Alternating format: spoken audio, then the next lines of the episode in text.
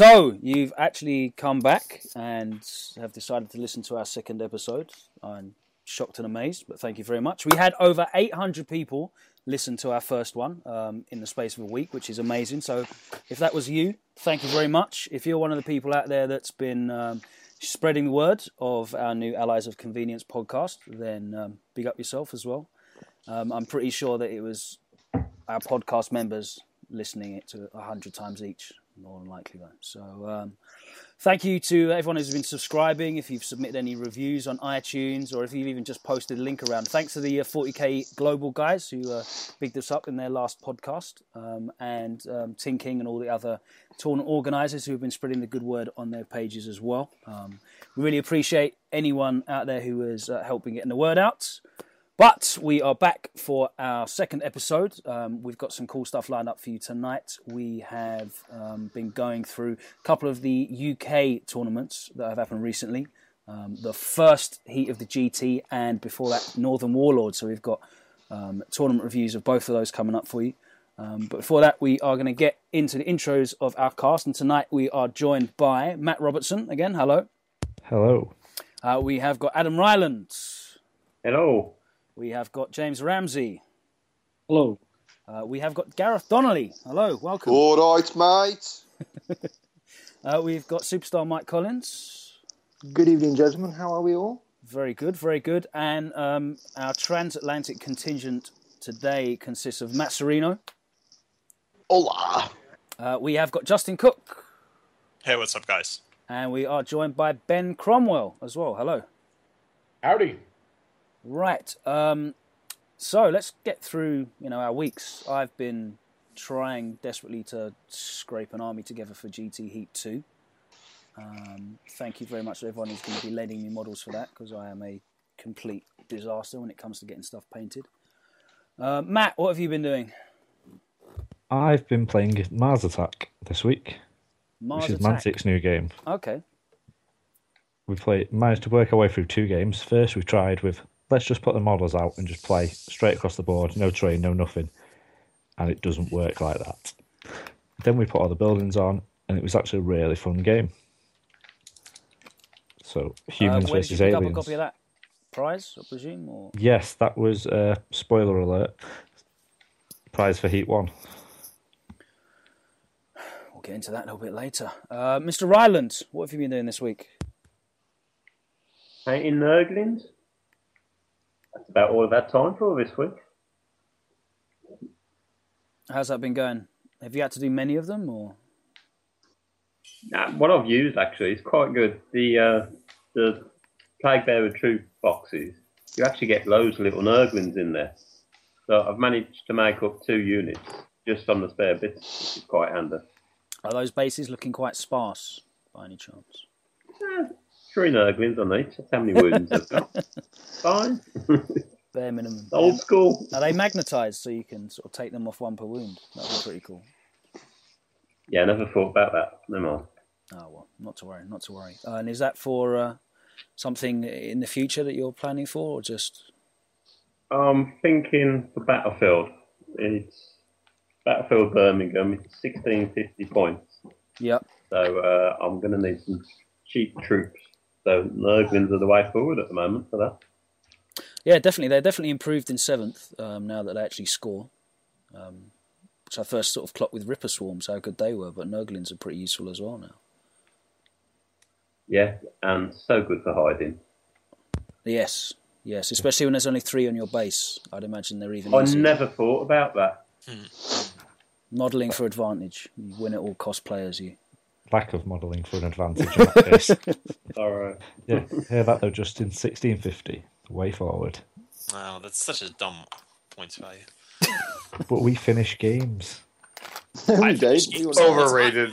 I also only play with 12 models usually, so I hear that's definitely the way forward, playing with 12 models. If you're 11, army. if 11 in the UK. 11, okay. it's the real way to play 40k. Uh, James Ramsey, hello, sir. Hello. Uh, what have you been up to this week, mate? Um, painting stuff and messaging Matt, trying to get him to like trying to break 40k by sending him silly rules argument questions, like can Legion of the Damned go in drop pods and um, what else? Just other, just other things like that. Really. I haven't really had much time, so just mostly painting. There's like a 15 page topic about that on uh, Dakka, I think, the, the drop pod nonsense. Yeah, it's like So let's. I'm going to completely avoid that and just leave it up to the, the FAQ guys to do because Don't do that. Let's Yeah. talk. It, let's talk it through now. Fuck and I can that. decide what we're. no. everyone's- Does it does it pose a threat to free nights? And if it does, it's not allowed. That's the rule. the late, the latest ruling is the sixth example. There's, there's quite a few things in there that kind of uh, don't make sense. So. Well, technically, they're still alive in via deep strike. So That's the that's the, so that's the crux of the issue. The rules say they must arrive via deep strike. If they're inside a drop pod, are they arriving by deep strike, or is the pod arriving di- by deep strike and they just disembark? Because technically, Yeah. when they're deployed, they're not deployed via the There's- rules of deep strike. So that's the issue. Models is that are deep. It says something like deep striking units can only all they can do is disembark from a from a deep striking transport. So people assume that that argument that that must mean that anybody who's coming out of a deep, of deep striking transport must also be counting as deep striking. Because otherwise they wouldn't have that rule in. It just I guess it depends. Do you think is deep stri- is a drop pod assault? Is it actually deep striking, or is it using drop pod assault? You know, it's, it's all these silly raw arguments that uh, are coming out for that ruling. James, you're such a troublemaker. Just don't take Legion of the Damned. The next one is in that Dark Eldar Codex. There's still there's some funny things in that, like with the HQ, the Court of Archon thing. Like, can you take a single Court of the Archon as your HQ? Because it says something like, if you take if you take an Archon, you can take a Court of the Archon that doesn't count as a Oh, so it's like the um that's in the um the Space Wolf Space Wolf book with the Yeah. Lone Wolves and also with the oh, what are they? The servitors. Servitors. Yeah, you can Yeah, take one servitor to just fulfill So- the the elites thing if you yeah. want to so what it means that you can take like one Lamy or whatever they're called as your HQ. He's like ten points. yeah. and then you Yeah. can buy him a venom. So it's like seventy-five point venom as your HQ. It's actually not. It's not not terrible. It means if you can spam venoms, but if you want to spam venoms, you can do. See, troublemaker. He looks a nice guy. That is actually um, a good point. We are going to go through the Dark Eldar Codex for you, but we're not going to do the same thing that everyone else does, which is ramble on about it on the day the book comes out and uh, you know throw ideas around blindly. We're actually going to try and be an organised podcast and actually come back um, and record something uh, in this week coming after we've all had a good look and tried to squeeze whatever dregs are in that codex. Um, and hopefully we'll actually come up with something useful rather than moaning about how crap it is.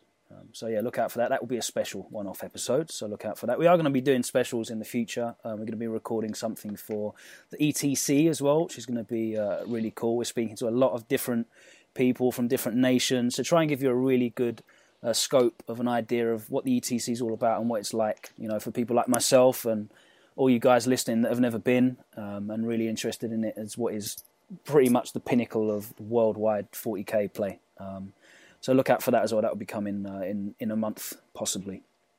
Um, let's continue, Mr. Donnelly. Hello, welcome onto our little motley band of uh, reprobates. How are you doing? I'm very well, thank you. Uh, have you been doing much 40k stuff this week? Um, yeah, I've been doing a bit actually. It's mainly just been um, list writing. I'm thinking of of taking Necrons to uh, heat through the GT, just to fucking counteract all the fucking knights we're gonna have to deal with. Hmm. It's your fault, Matt, and the Americans. I blame all of you. I blame I blame Justin and You're Nick. Gilstrap because Gilstrap avoids the blame somehow, so he's getting it Yeah, now. weird. I heard But, that. I um, heard that. Yeah, saintly saintly Gilstrap is uh, dodging all of the flack. No surprise. I make I make all the good army lists. I'm sorry. I blame Forgery World personally, making I it affordable definitely- for everyone. I Forgery World. Damn Chinese. Chinacast and Forgery World making um, 15 model, sorry, 12 model uh, armies possible. Eleven model. Remember, sixteen Oh, fifty. sorry, we're in UK. That's right. 11. Yeah. My bad. good food and good models. You can't argue with that. So we did um, go through that uh, Adamantium Lance plus Riptides list on the last episode of the podcast. If you have no idea what we're talking about, go and check episode one. We did go through that briefly. It did really well at uh, Nova, um, um, so you can find out all about it on our last episode. Just to interrupt, Alex, I don't think we did. I think we mentioned it as a we'll keep it secret for Heat Oh. One review. I'm pretty sure, pretty sure we kind of mentioned it when um, Oh yeah, because Jesse, Jesse was through. Yeah, because Jesse actually played it, didn't he? So yeah. If you want to know what it is, then it's Adamantium Lance formation with I um, think it's going to be Tau. coming up a lot. Is it Yeah, Farsight Farsight Tau? Tau. Yeah, Farsight Yeah, Tau. Yeah, it's Farsight Tau because you take you take crisis suits to their cheapest obstacle with can no with no anything on them, right? Yeah, you don't take guns. Why would you ever take guns? you have Riptides and Imperial Knights for guns. Yeah. Um, so it's a, it's an ethereal, a unit of three crisis, two single crisis, and three riptides and three knights. Is that about it? Yep. Yep. And the theme is they're protecting their babies. With the three little riptides. Sorry, the three little crisis suit guys. You know, didn't give them guns. Hide them around the corner. Yeah, we'll so edit that's your out. fluffy explanation. That, that's that's that's cool. I, I, I like that. Yeah. yeah.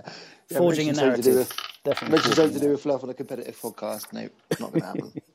I don't know what you guys did with them, but my uh, my three man crisis suit unit with no guns actually managed to kill a full unit of Dark Eldar warriors and uh, uh, half a unit of Legion of the Damned in close combat at uh, Nova. Holy so shit! How did you manage that? yeah, uh, they're strength five actually in close combat. Um, so they do, and they have two attacks each. So when they charge, it's nine strength five attacks, Oh, and they hit on fours versus most of that stuff. So it's uh, pretty good. Sereno, you're allowed to speak. Well, I don't want to interrupt Justin. Us Americans have to stick together.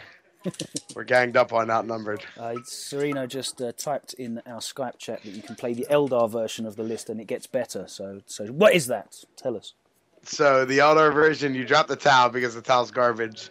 Uh, two Wraith Knights, two Wraith Knights, two three-man jet bike units, and uh, Farseer on bike um, with uh, Mantle and Spirit Stones. You can summon demons out the back door.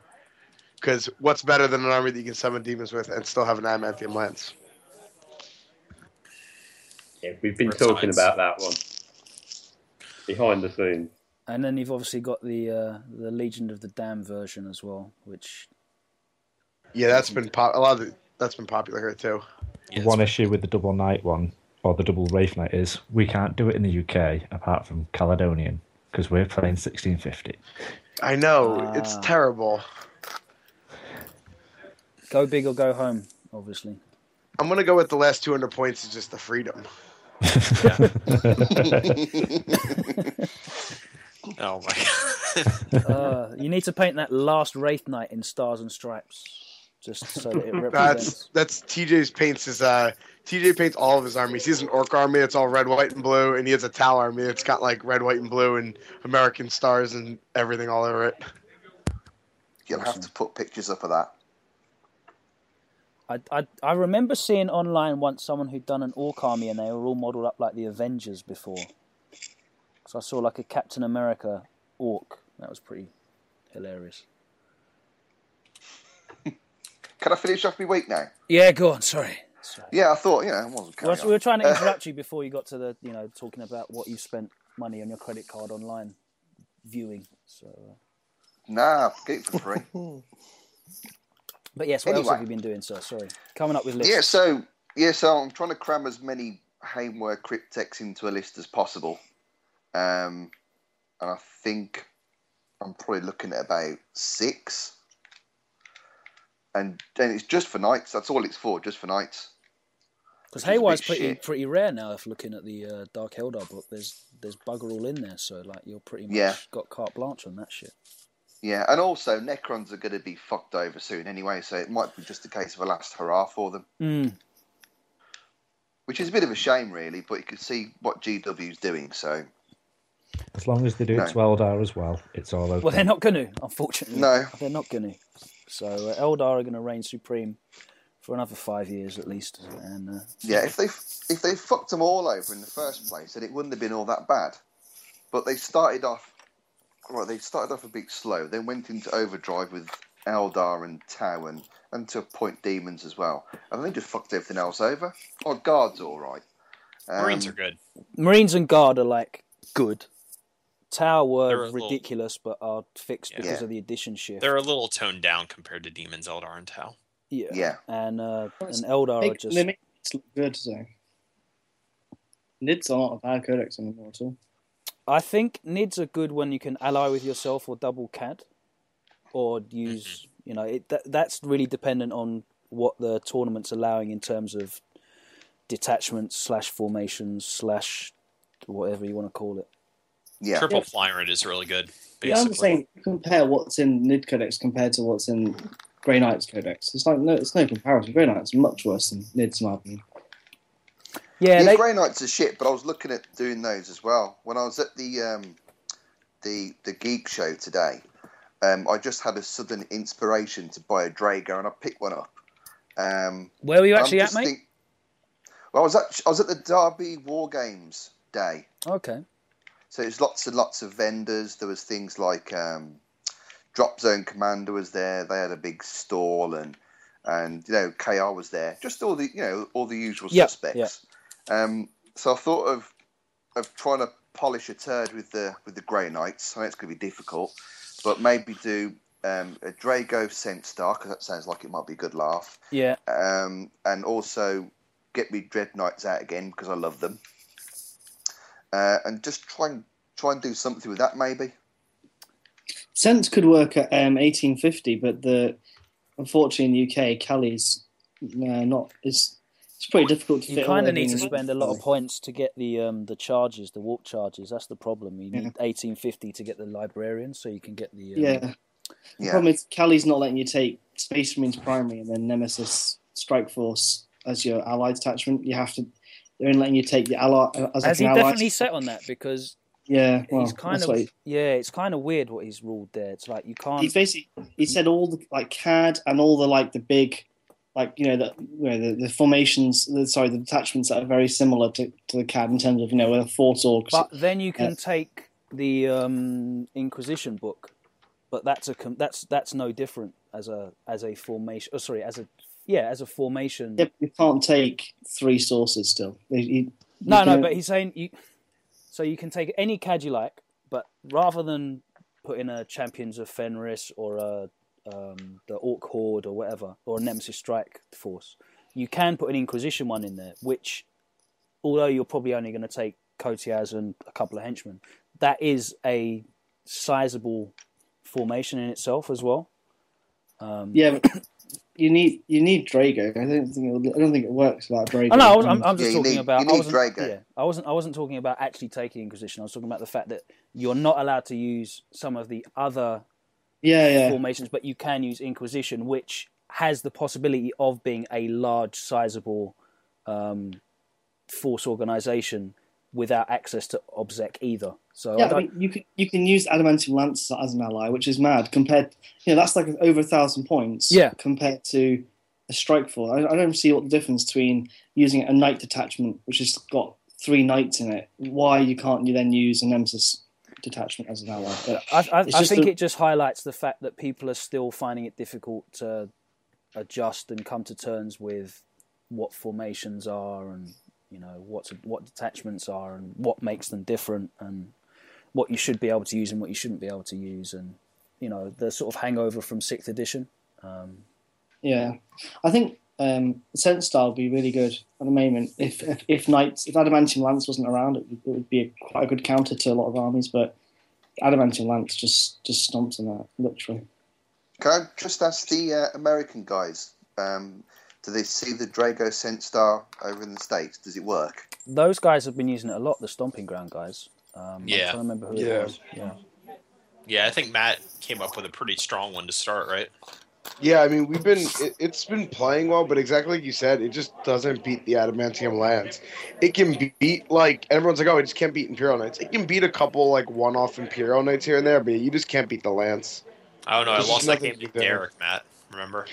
Yeah, but that's like I- I'm gonna go something with play better. I don't know. He His shouldn't have lost that his game. dread knight, his dread knight walked in like punched two knights out. He did some uh, magic moves. So Yeah, I think it's it's not a bad army. I think it just it needs. Also, you know, you you haven't got a lot of warp charge, so you're hoping, you know, you, you don't run into an army with like 20 dice, or, or you, you don't fail. You know, you can you know you might only roll four or five dice at gate, and then you might fail it. You just get a bit unlucky here and there. Can go wrong.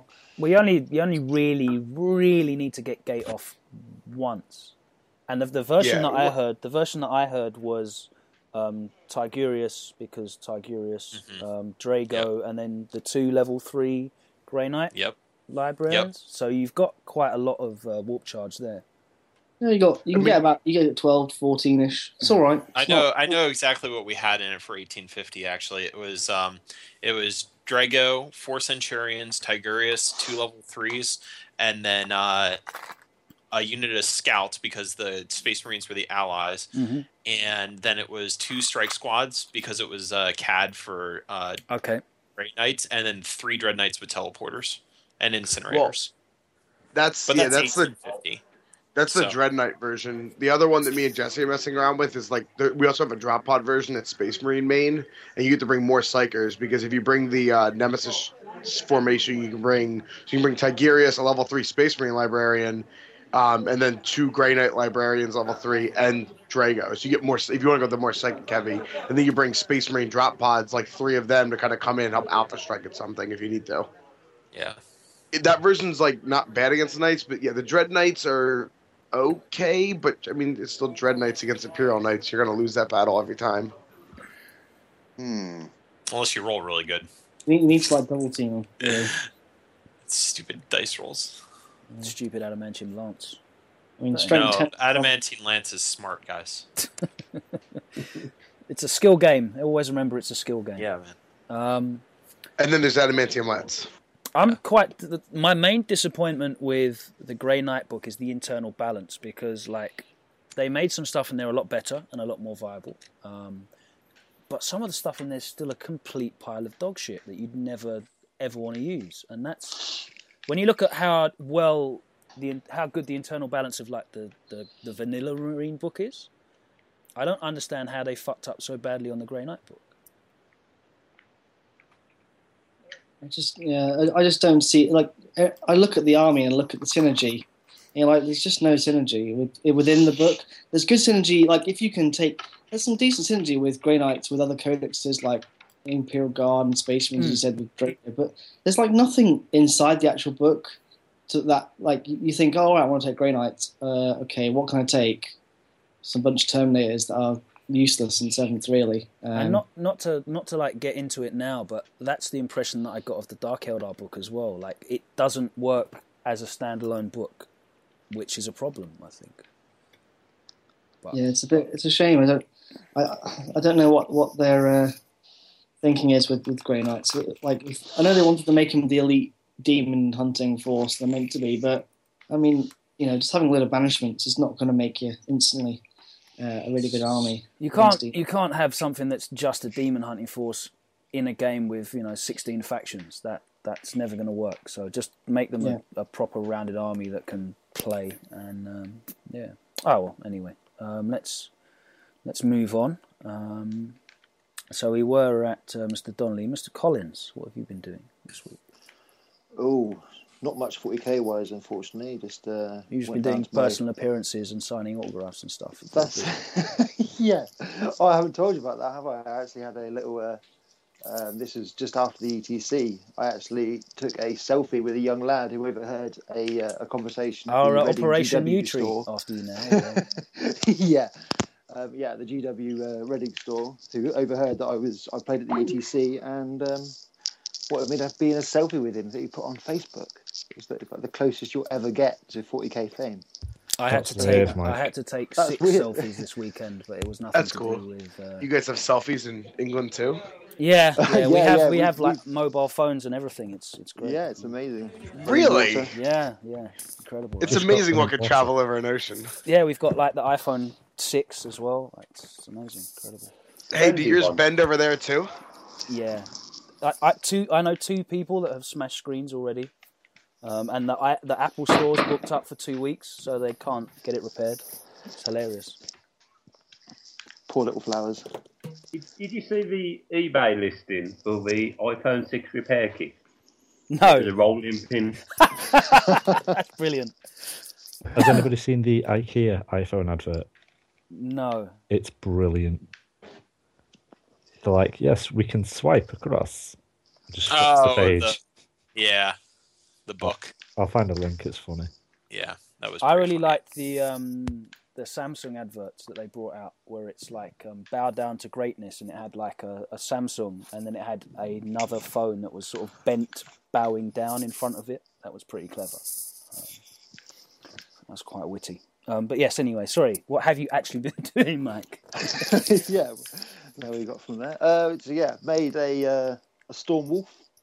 Okay, Um, I think that might be going back to last week now, but yeah, that's been made. That looks actually quite cool. that's a really nice kit. I really like that kit. It is. Yeah, it doesn't look as bad as uh, as people make out. Yeah, actually It looks really good in grey dynamic. plastic. So uh, It does exactly. Well, it won't look any better when I get paint on it anyway. So it will just be probably left like that for a while. Uh, also, was on the Eleventh Company podcast. So whenever this comes out and whenever that one comes out, this is about three days after that.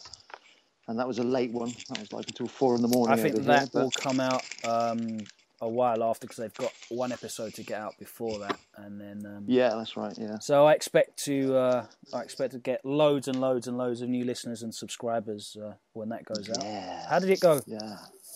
Yeah, it went all right, I suppose. it was it was good. It was very early for me, so um, yeah. But I didn't swear, so I was very good. And Oh, I we can- I we can swear all we Felipe like. segment. I clicked. Yeah, I can the, swear uh, now. It's I clicked brilliant. the explicit thing. It's all good. Not even a bollocks. That Yeah. doesn't mean you No, no, actually, I did get a bollocks in there because I thought. Yeah, because on a 'cause minute, Americans English don't swear class word, that swear. bollocks. So, yeah, Yeah, they won't know what that means. Can you say wanker? I got my bollocks in there. I think you can say wanker as well. I think that's allowed. Guys, Yeah. just because we clicked explicit doesn't mean you can get naked. Aww. Yeah, because that doesn't really work on an audio format, does it? Really? See now It's rules got- Too rules, late, guys. rules as written. Sorry. Yeah, rules as written. Like he can already be naked when he gets in the call. So uh, he's found a Don't start that rules as written bollocks again. on it. we'll fall out. Hey, don't worry. You said bollocks and wanker. Blackmore's still probably scratching his head, wondering what you were saying. Oh. So he's one of those West Coast guys. They really don't understand things. Hey, what? I was waiting. I was waiting to see I if that was paying don't attention. I don't understand what you're trying to imply. Nothing. Oh, man. So yeah, Uh, so it was all good. Made up a, a nice little uh, Space Wolf list as well, uh, around 1650. Even though I'm not sure if I'm going to get to a GT this year. Okay. Um, yeah, that's about it really. Not so much. Anything you want to share with us? Any cool ideas on it, or are you keeping it under wraps? Um, it's pretty much exactly this. Well, it's it's uh, Space Marines primary. Um, everyone thinks that you know it's going to be knights and it's going to be um, uh, wave serpents. So I've gone for a hopefully you know a 50-50 chance of beating both of those, which is basically three Iron Priests with the little dogs, two Wolf Guard battle leaders on Thunderwolves, yeah. um, a uh, White Scars command squad with Khan, with Grav, Yeah, yeah, um, obviously with an apothecary, and all that lot. Uh, three stalkers.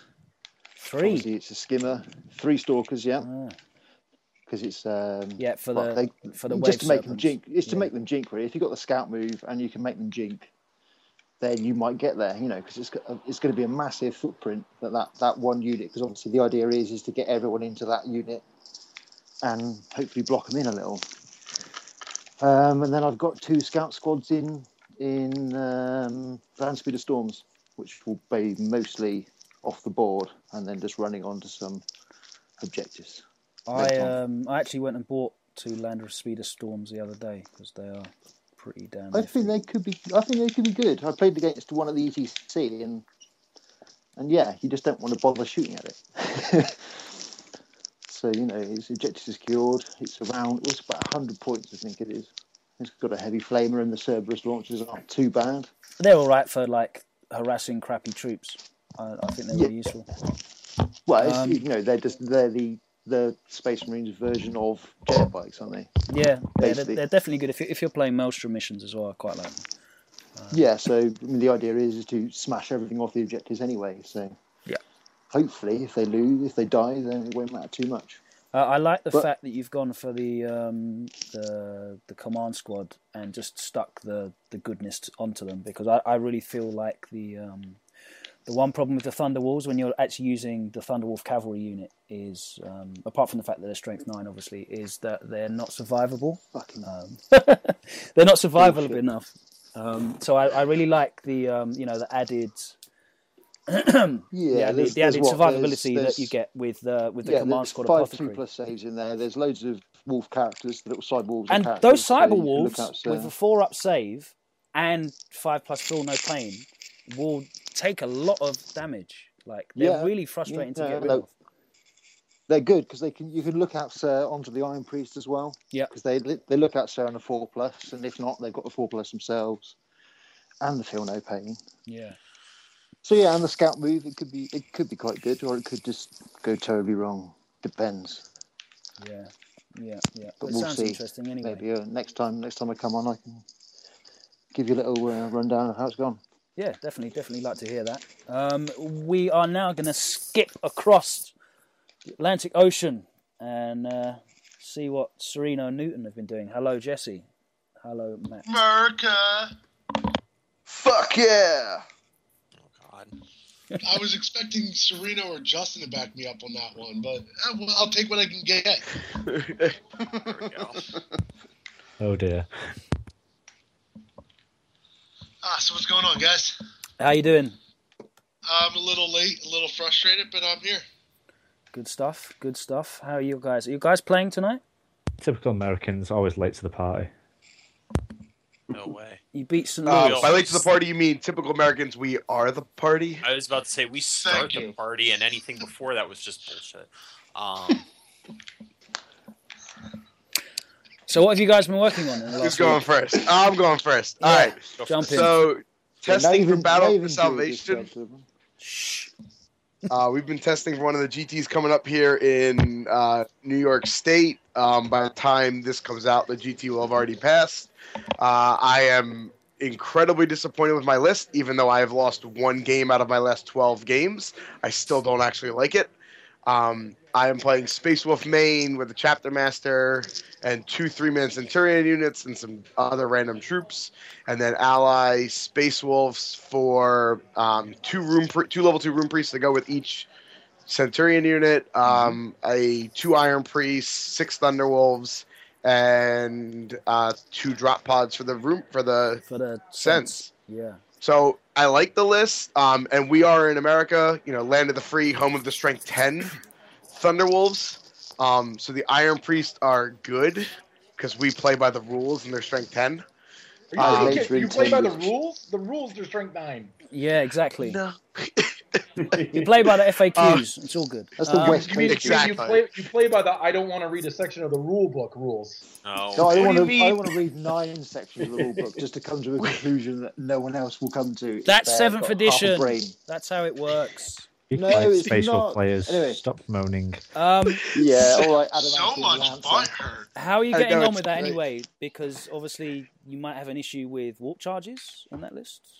So the thing is, you, you've got your four plus d6, and honestly, the sense by themselves, you're dropping two three man sense on turn one. And at first, I was really nervous about the warp charges, but I, when I was I was playing the list before, that was a little bit different, and I was running, I was running four psykers. I was running Tigurius, a level two Rune Priest on foot, and then a level two Rune Priest on bike, and a level two librarian on bike. And I didn't have the white scars tactic, so I wasn't hit and run. I didn't have the chapter master tank wounds either. Um, and I, back then, I, you know, then I had all the psychic guys I needed. But honestly, you really only need to cast like one power or two a turn. Like you're obviously always going to have prescience because you're rolling for div with the Rune Priest. And honestly, you know, it's cast prescience when I need it, cast perfect timing if I get it. The sense do enough by themselves. All the sense they do is to wear you down and draw some attention, and the Thunderwolves still do most of the work. And having the Chapter Master and hit and run, so like I didn't like the change at first. I thought it was gonna be really light on psychic dice. Jesse kind of pushed me into it to try it out with to at least try it, and I, I've loved it. I haven't actually lost a game with this version of the list. So Good shit. um, And that's uh, Battle for Salvation that you're going to, right? yeah, yeah, and We- we'll I know we'll be talking about that. Yeah, we definitely want to get a report. Um, so is that this weekend coming? It is, yes. We're actually an on point podcast, so this will be coming out before Battle for Salvation. This is coming out on Ah. Thursday. I aim for Thursday. Um, so yeah, in uh, two weeks' time, we will definitely get you a Battle for Salvation rundown. Looking forward to hearing about that because we want to do like a meta comparison. Uh, Jesse, Yeah, what have you been doing? Well, if you ask Serena what I've been doing, I've been being lazy and dodging them in games because I'm on like a 12 game losing streak. If you ask everybody else, I've just been being lazy. Um, just playing random games mostly, uh, filling in for guys as they need it, doing a lot with the uh, battle reports, list doctor, and all that. Just Yeah. been, been most of my games have been involved in that, or you know, spending time editing it. Otherwise, I'm uh, extremely bored of the adamantium lance, and I find no no joy whatsoever playing it. But you get an Zero. extra two and a quarter hours to drink, though. So that's that's That good true. The, Bad the thing I like it, no, because I'm bad at it. Kill yourself, Justin. um, the thing is, that's about the nicest part of the list. I don't think I had a game go over 25 minutes at Nova. Um, so that that was that's pretty nice. Uh, the fact that I also don't have to think while I played the list. But I've uh, I've mostly been working on getting Vassal set up with uh, James Oh, cool. and then uh, you know planning out everything for LVO. Um, Matt's been real busy with testing and you know kind of keeping the team together. So I've been the one reading all the the Forge World books and trying to figure out all the cool Forge World things. So that's mostly been where I'm at. And now I'm kind of in. I have this weird urge to play Forge World because I'm like, well, I learned all this crap. Now I want to play with it. So Well, come and we'll come and you should have you should have come and played in our GTS because we allow that stuff. As you'll as you'll find out in our Heat One GT roundup, which we have coming later on in the show. Plug plug. Um, speaking of plugs, do you want to plug your uh, stomping ground websites and stuff so that people can uh, check out all the amazing stuff you're doing? Uh, one of these two can go ahead and plug it. Go. Wow, both Matt and Justin are off point. All right, so is that gonna be me? All right. Um, check us out on YouTube, youtube.com slash Team SG Video. We have all of our battle reports, uh, Gamecast list doctors now that we do for 11th Company.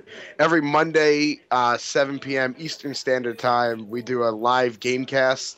Um, live, imagine like a football game. It's a live stream game, a live stream game of Warhammer. We have commentators. Um, we do that on twitch.tv slash SG Video. Uh, and all of this, you can find us on Facebook, facebook.com slash Team SG.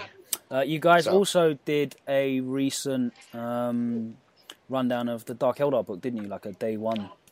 We did, yeah. So we always people- do um the Yeah. Saturday of release. We always kind of do a talk, and we we break the book open. We actually play some games with it right out of the gate. We normally have someone on our team who is like who you know we have Robin who is plays been playing Dark Eldar for forever. He got to come in look at it. I know he wasn't super thrilled, um, but I, I don't know. I've the little bit I flipped through the book, it's got its shining moments, but as a whole, I think it's real. I don't know. Got to play a game with it. Definitely been turned down a little bit. Um, and uh, people can watch the archives of that. Is that on your Twitch channel or is that on YouTube? Where Oh, is we, we put it all up on YouTube. Okay, because cool. it's easier to watch on YouTube. Good stuff. Good stuff. Um, so for the first time, um, I'm very happy to welcome Mr. Justin Cook. How are you doing? Hey, what's up, guys? Hey. Welcome. It's a Uh, pleasure to have good. someone on the podcast who has a proper working headset as well. He's everything that is wrong with America. And what's wrong with my headset, sir? It sounds. I, I hear everything that's going on in your beard. Is the problem? But there's not. I'm There's literally totally sitting in an in empty and house. I'm sitting in an empty house right now. It sounds the like there is a team of ferrets trying to escape from your beard every time you unmute your microphone. That's because there is, but that's besides the point. Jesse's beard has its own ecosystem. They've done studies on it.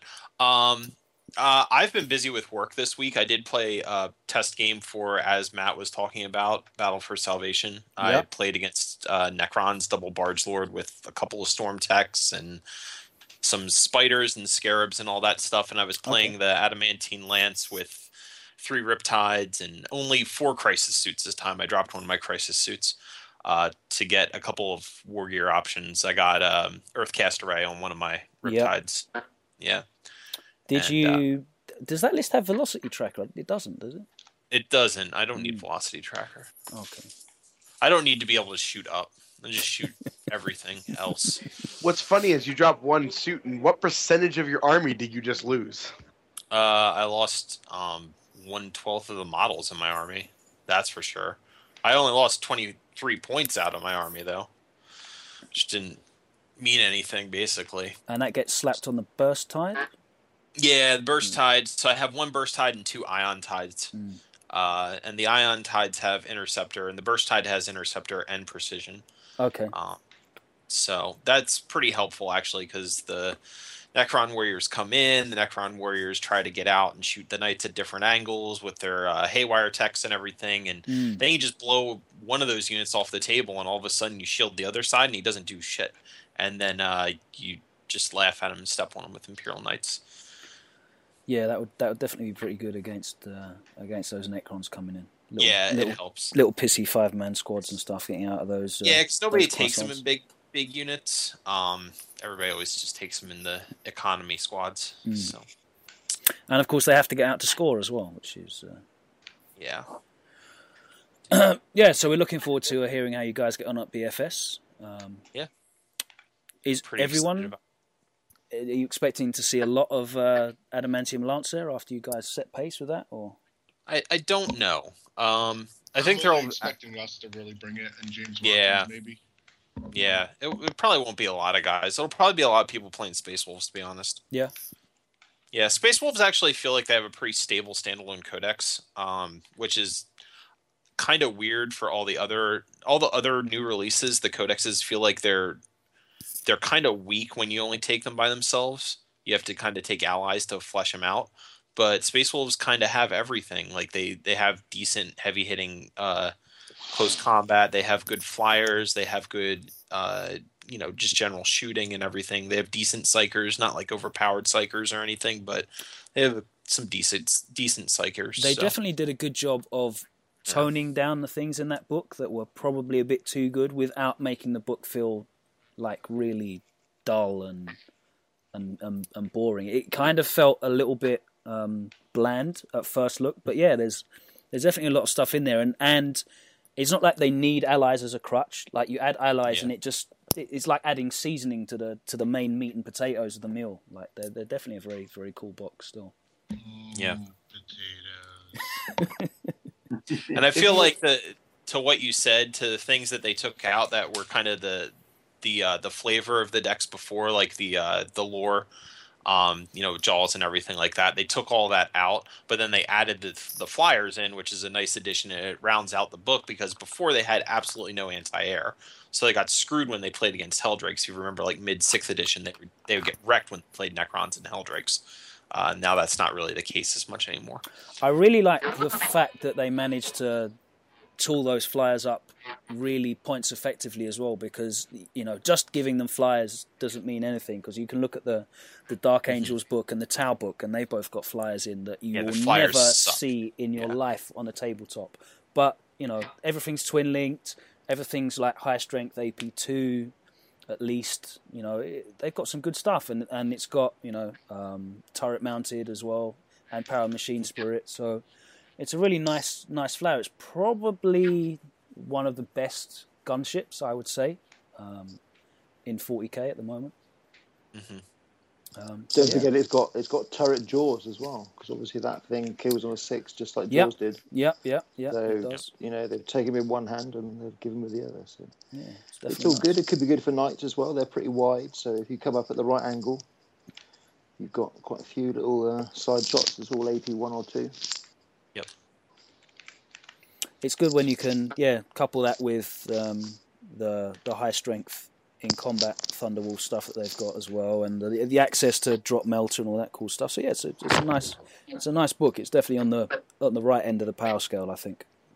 And an awesome drop pod army as well. Definitely, definitely. Yeah. Um, always, always was. Um, do you feel like as a as a drop pod list they've improved or got worse? Uh, I feel like they've little worse. improved. Yeah. I don't know. I feel like they've improved.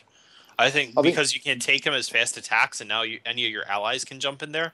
you have a lot of potential to throw anything from like what Matt's doing with Centurions to um, if you wanted to take I, I don't know just throw it out there like guardsmen or anything else you could put them in there and I'm jump them out of actually it. going to the GT Heat 2 with Assault Centurions in mind because, That's interesting. yeah, it actually makes them somewhat useful. Well, I don't know how useful. perfect. Yeah, you know.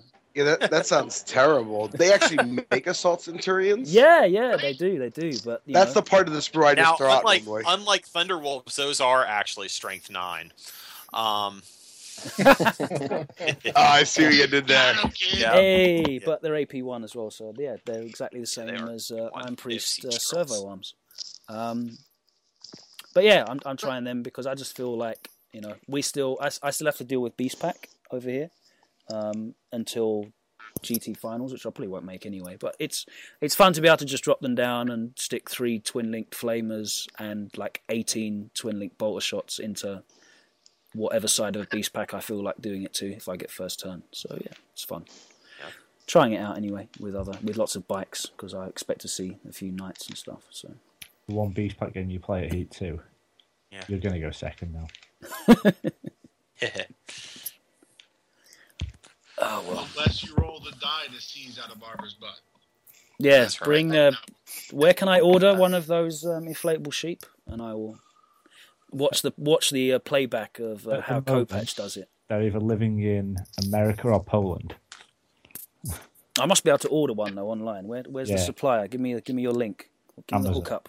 Amazon. Just Google inflatable set sheep and you will find.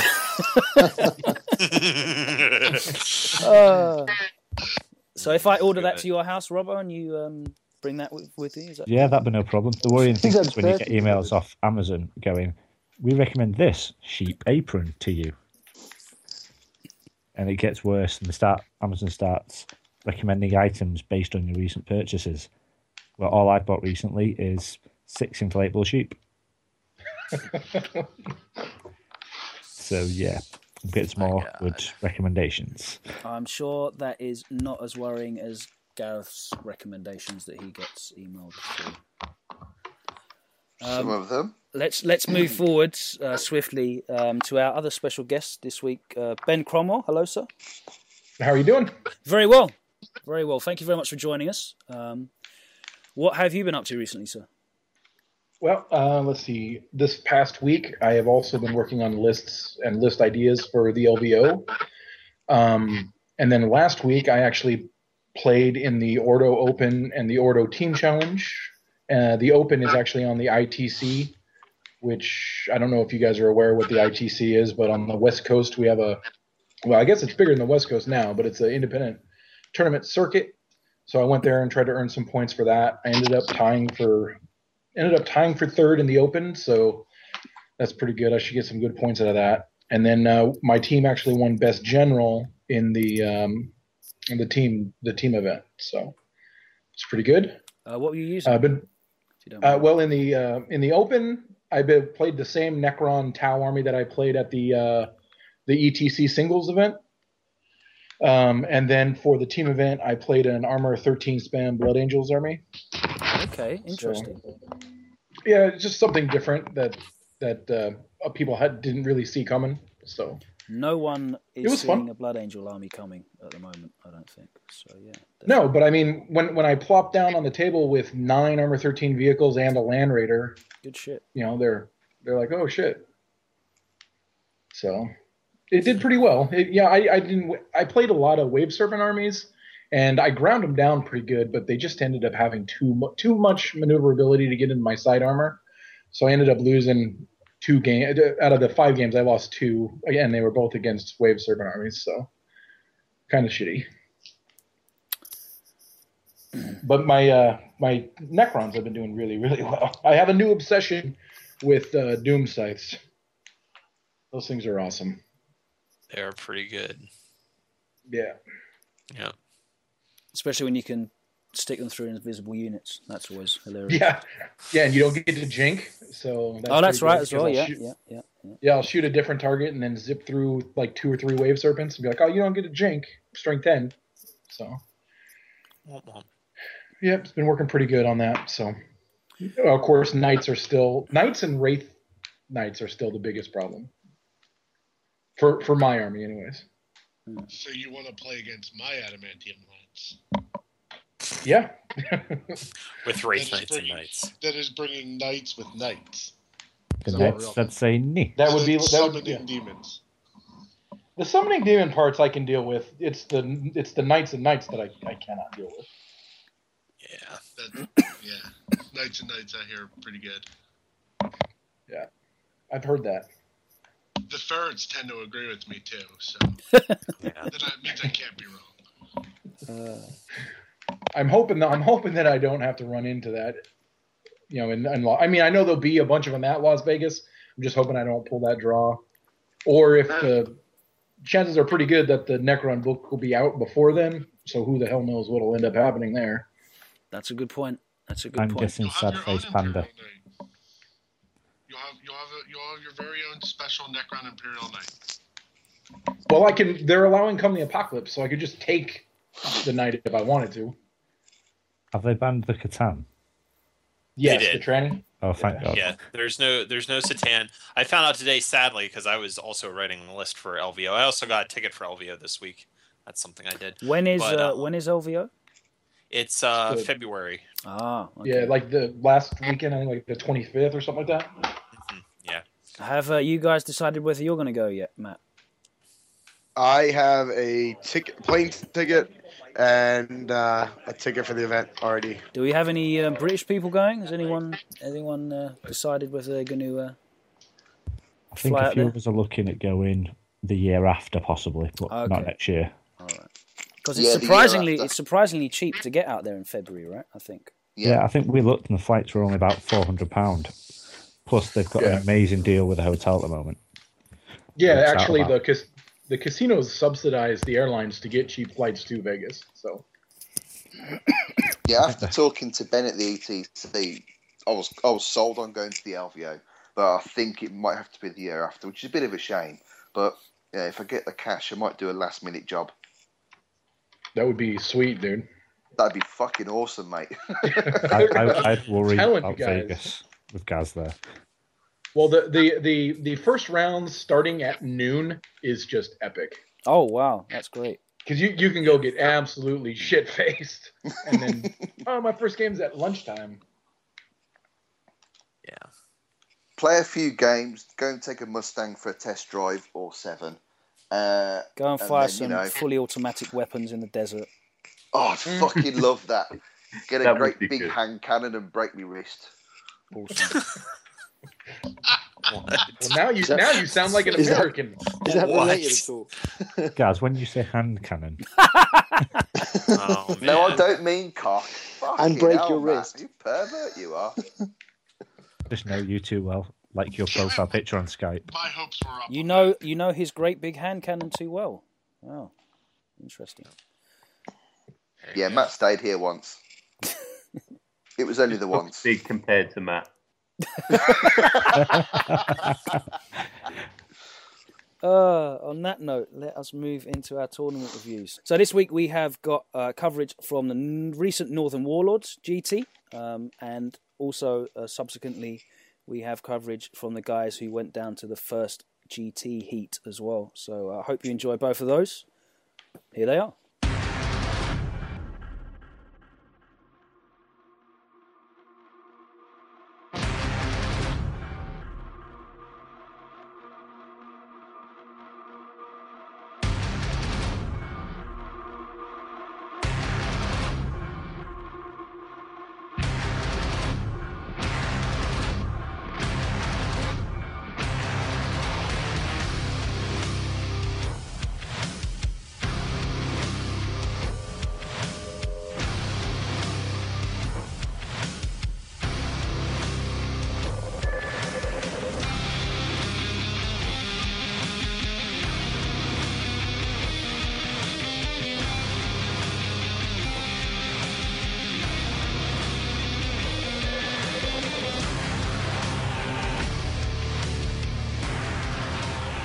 So this is our second tournament review, and we are back in the UK. um, for the first major that we have got to cover. Um, and we are very fortunate because Matt Robertson was running the whole thing, Northern Warlords. Um, we've got Adam Ryland here, who finished second, Andy Oakham, who finished 13th, and myself and Jesse were not there at all, but we're going to ask some questions and get some good info out of these guys. Um, so, Matt, tell us a little bit about uh, Northern Warlords in general, like the history of the event. So yeah, we're a medium-sized-ish gaming club based in Warrington, and for, this is the fifth year we've run the event. Fourth that 40k has been involved, non, and then there's always been a fantasy side as well. Uh, previous four years we've been based in Warrington. This year we've had to move to Stockport due to financial reasons. We also had a bit of a smaller 40k side, as may have been mentioned earlier, just with a slow pickup because the seventh as it first kicked off. Yeah, we normally get between 50 to 60 players. This year we had just under 30 after dropouts on the day. But it was a, a lot of familiar faces, some new guys, and a pretty fun weekend for me as usual. Uh, how many uh, entrants did you have in general? We had, well, fantasy, we had 86 and 40k, I think it was 30, but ended up being 28 actual playing and 27 finishing the event. Okay. Uh, and what was the format of the uh, of the 40k tournament? Uh, we had ETC missions and battle points, so each game was out of 20, where every player was provided with a set of cards. I know will be the same for the GT as well. Everyone's going to get their own set for the Maelstrom side of missions. And then just first round random draw, and then a Swiss pairings using Torrent of Fire. That was a Um, good test of that system. So, if any of you guys that are listening right now want to follow on or check out some of the results and what have you, you can actually go on torrentfire.com, click the uh, app at the top button. Um, that won't download anything, don't worry. Uh, it will just take you to the tournament app and you can uh, check in past events. And uh, Northern Warlords GT will be in there and you can see all the placings. It's really useful as well because it shows um, all of the matchups that everyone's gone through with the results and uh, what factions they were using as well. So it's a really good resource. Uh, I'm really glad that we've started using it in the UK as well because uh, it makes everything a lot easier to follow. Uh, so, Adam and Andy, you were involved uh, playing. Uh, how was your experience? It was our first game since the ETC, and we realised that we still don't know the rules for Seventh Ed. but uh, yeah, it was a good game actually, wasn't it? And uh, Yeah, me, me and Adam played first round, by the way. Oh, Uh, okay. Didn't even For those who didn't quite get what you meant. Um, yeah, we realised quite quickly that we just didn't know the rules. it showed massively in the game. And I also realised quite quickly having to go over every oth- couple of minutes. That, that was the case for. Uh, was that the case in general, or? Uh... I think I think it I think it kind of was, wasn't it, Rob? I mean, I remember calling you guys over loads. It's like, what? There's no there's no more levels in ruins. A lot of the time it was Andy and Adam, and then there was John Swallow also quite a lot. But a lot of people did manage to get on with it quite on their own. There's just uh, a few special cases. Uh, John Swallow was the overall winner. Uh, Yeah. Spoilers. Um, well, it happened a couple of weeks ago now, so don't mind spoiling it. Um, he used Eldar on Dark Eldar. What was he using? he had a Beast Pack, Yeah. which did what Beast Pack does, what which is what Heldrake's used to do. Clear the table of everything, basically. Um, so, Adam and Andy, do you want to talk us through um, the lists that you were using? Let's go with Andy first, if that's cool. Yeah, yeah. Um, I I scrambled together last minute as usual. Um, what I get my hands on. Um, I've sold off pretty much all my 40k, so I'm not left with anything that I can really use uh, at the moment. So I borrowed some of my mates, uh, mates Eldar and Tau, and I put together. It was Farsight Enclave, so I had Farsight as my warlord. Who um, I units of three Crisis, uh, one with missiles, one with burst cannons. Um, I had three Riptides, uh, one burst cannon, Earthcast relay, and the other two with ions. And then I had Eldar allies. I had an Autarch, um, two units of five Dire Avengers in Wave Serpents, and that was it. It wasn't the uh, wasn't it, it looked okay on paper, a bit spammy, but that's me. Um, but when it when it turned out game wise, it wasn't quite so strong. Uh, Adam, Not you did a little bit better. Um, uh, what did you take? Yeah, um, I was intending to take Necrons for a, change uh, after playing Demons at the ETC. And um, my mate Gareth Donnelly, he's got all our Necrons. And the night before, uh, when I seen him, he forgot to bring them over. So it was back to Demons again. And uh, I took five monstrous creatures with Fate Weaver, Keeper Secrets, two Demon Princes, two units two units of and a bastion. and is that uh, any different from you? Um, any changes there to what you'd taken previously? Uh, but it was fifteen hundred points, which is Ah, is huge. Uh, we- we haven't done fifteen hundred points a long time in the UK. Robertson, why did you choose 1500 points? Just from time constraints or? Mainly so people could finish the games easily. Uh, be somewhat a little bit different because I know a lot of 1650 at the moment, and it gives people time to have actual chat with their opponents and enjoy the game as well. and it's than just trying to also it's also easier for people to get armies together as well, I guess. You know, if they wanted to try something new for seventh, possibly. Yeah, I would have hoped so, but some people, I think the main issue is people deciding on a list Mm. and then trying to get hold of it the night before, as Adam and Andy, or the morning of, as Andy was trying. Where are my wave serpents, bitches? Um, so you were running. Uh, did you say you were running ETC missions or GT missions? We had ETC missions, ETC so missions. there was a Maelstrom mission combined with a Eternal War and kill points as part of every mission, just as a counter to stop MSU dominating the mass objective style missions. Yeah, and it was uh, six rounds. Is that correct? Yes, six rounds. Over two days. Um, so let's run through uh, just some of the games that you guys had. Um, Andy, can you give us a? Well, let's let's go through the actual first game that you guys had because obviously you played each other, as you said. Um, Yeah. how did that Right. go?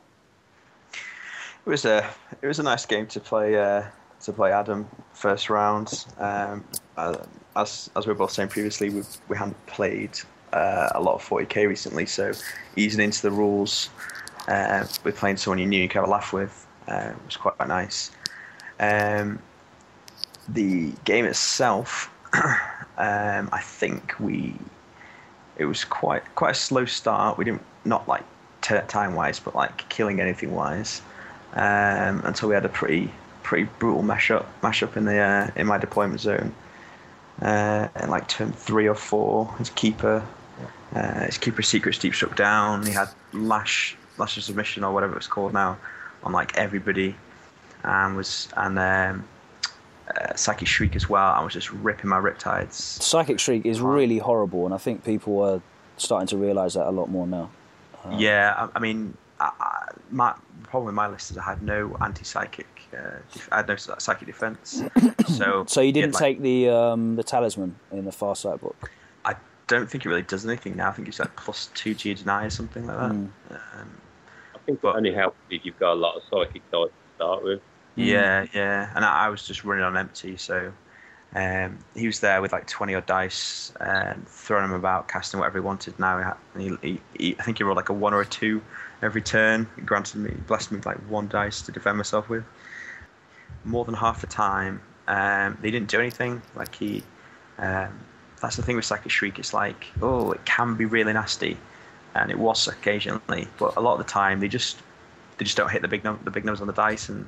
Uh, they just don't get any wounds through. I find it quite nasty when it's there as like you know when someone has got that many dice, they get everything else off that they need already, and then Psychic Shriek is something that they can sort of throw in as well as you know like the invisibility or yeah, yeah. I mean, um, um, a lot of armies use that, especially like the Beast Pack, where it's got like tons of psykers in the in the in the, in the Death Star itself. because they're all they- rolling on telepathy anyway, so they're getting Exact- that, yeah. Yeah, exactly. Yeah, and they, they really want fortune or uh, or, or invisibility off or both. Um, and after that, anything else is just like sorting the wound.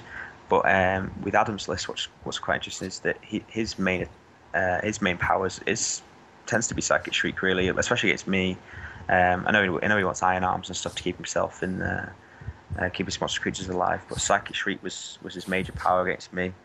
Uh, um, mostly because I had about three models in my army. Well, Iron Arm's absolutely hor- horrible for your army, Adam, right? Because then you're flying around with sort of strength. Is it strength nine lashes? Uh, yeah, which is the point of the list really. But it, I only tend to go for Iron Arm when um playing physical. Um, Shriek is the main one. Without Shriek, the list does not work at all because you Yeah. just haven't got the killing power on, on the Riptide, on the Wraith Knight. Uh, on Bite, Shriek is absolutely amazing.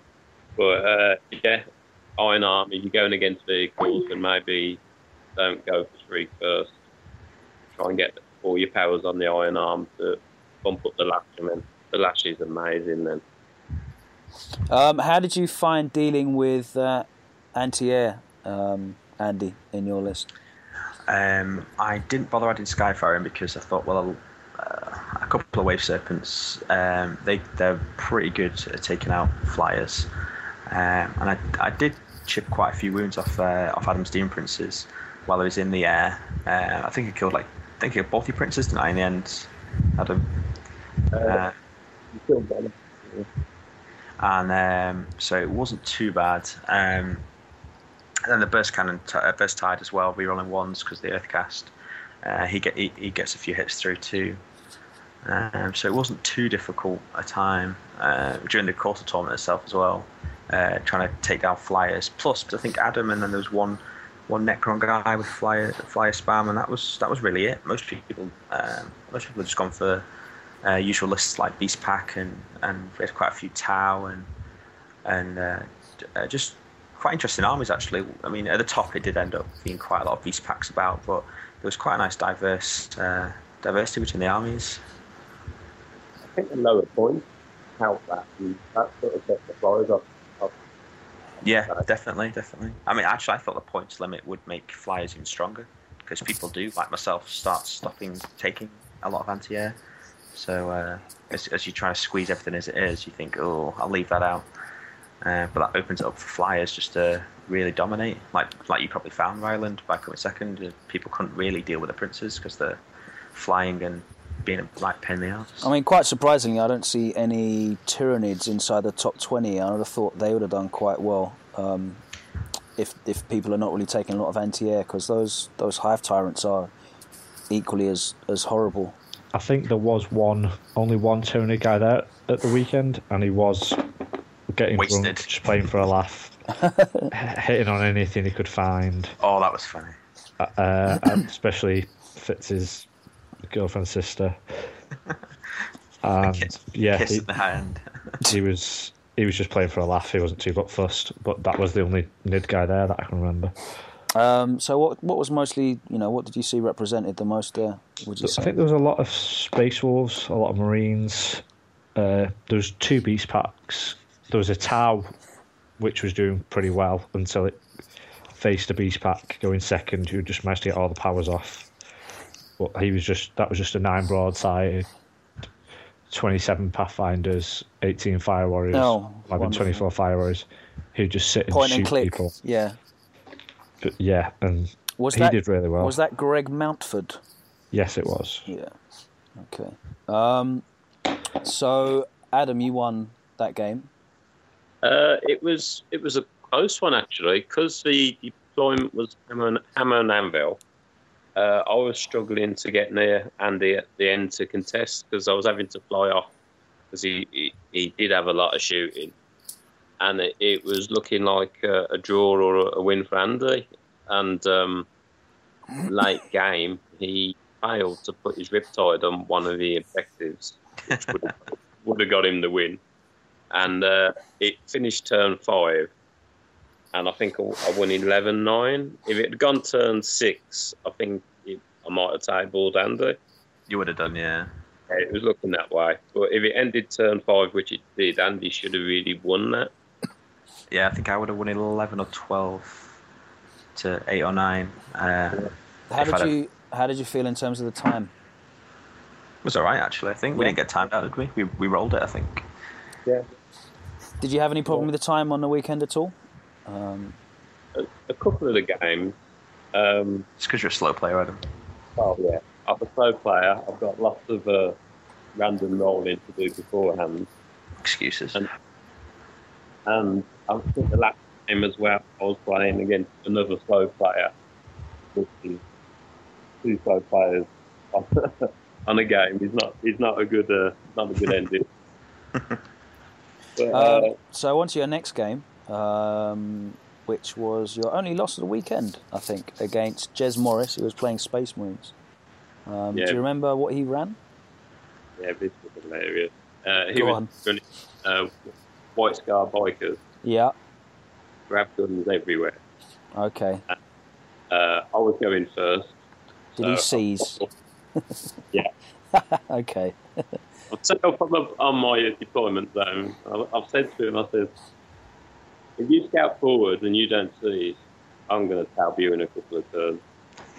Uh, he said, sod it, I'll do it anyway. So he scouted forward and, and seized. So Oh, that was that was epic. It made me laugh. oh, we che- we cheered. I was on the table next to Adam. and We just cheered. It was it was it's a sight sight of beauty. Yeah, I just heard a cheer and had to go over, not knowing what had happened even before I got there, just because of Adam's face.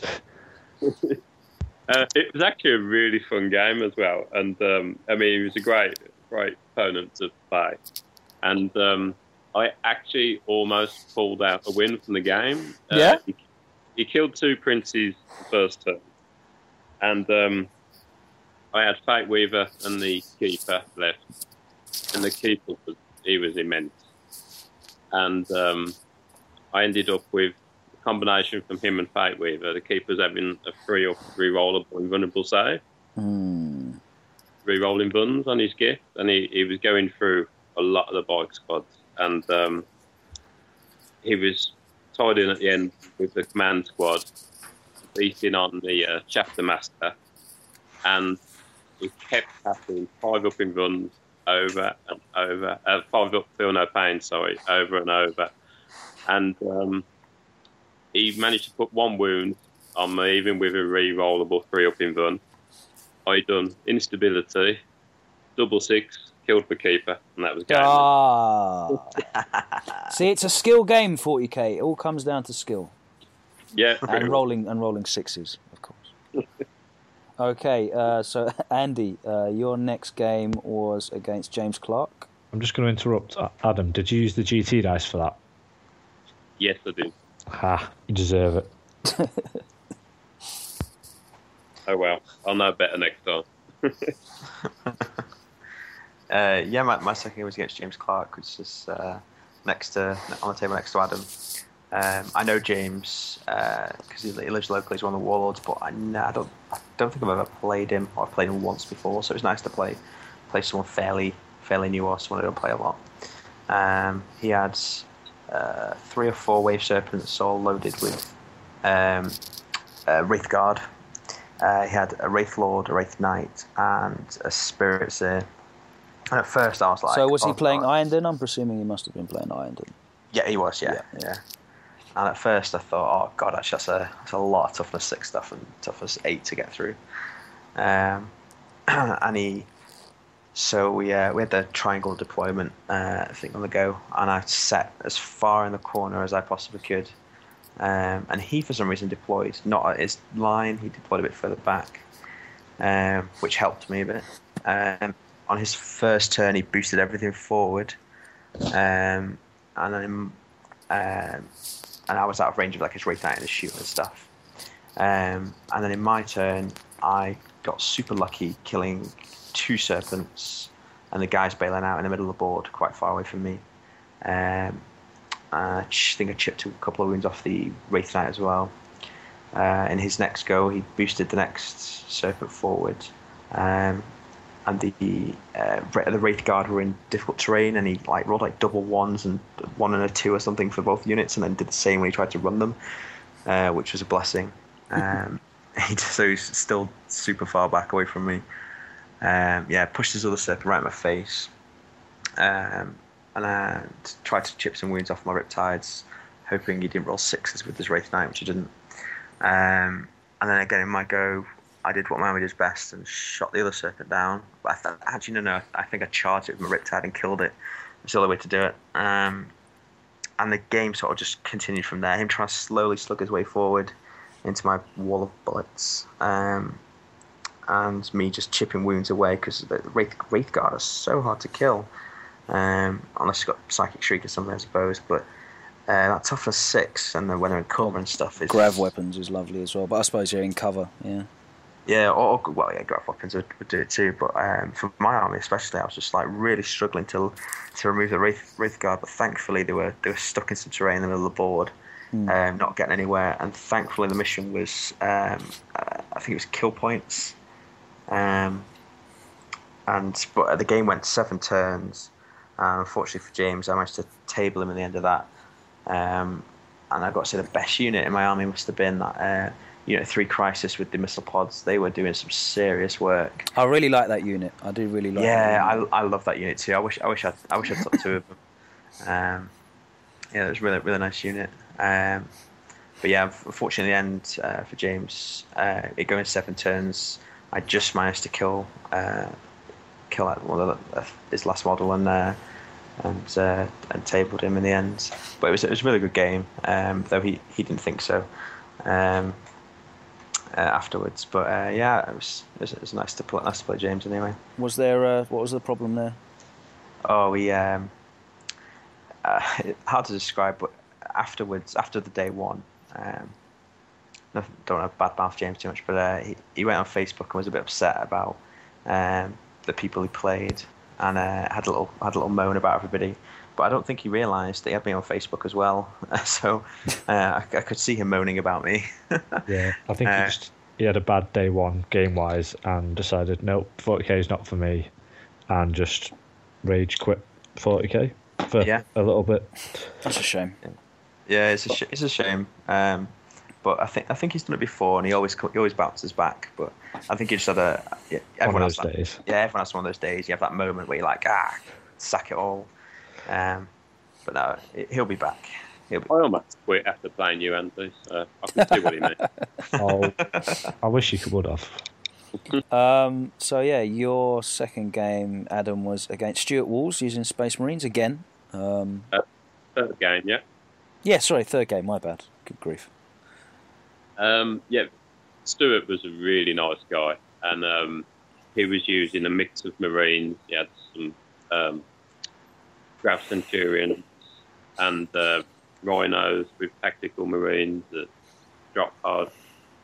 And pretty much looking at it, once his Grav Centurion died, it was going to be one way traffic.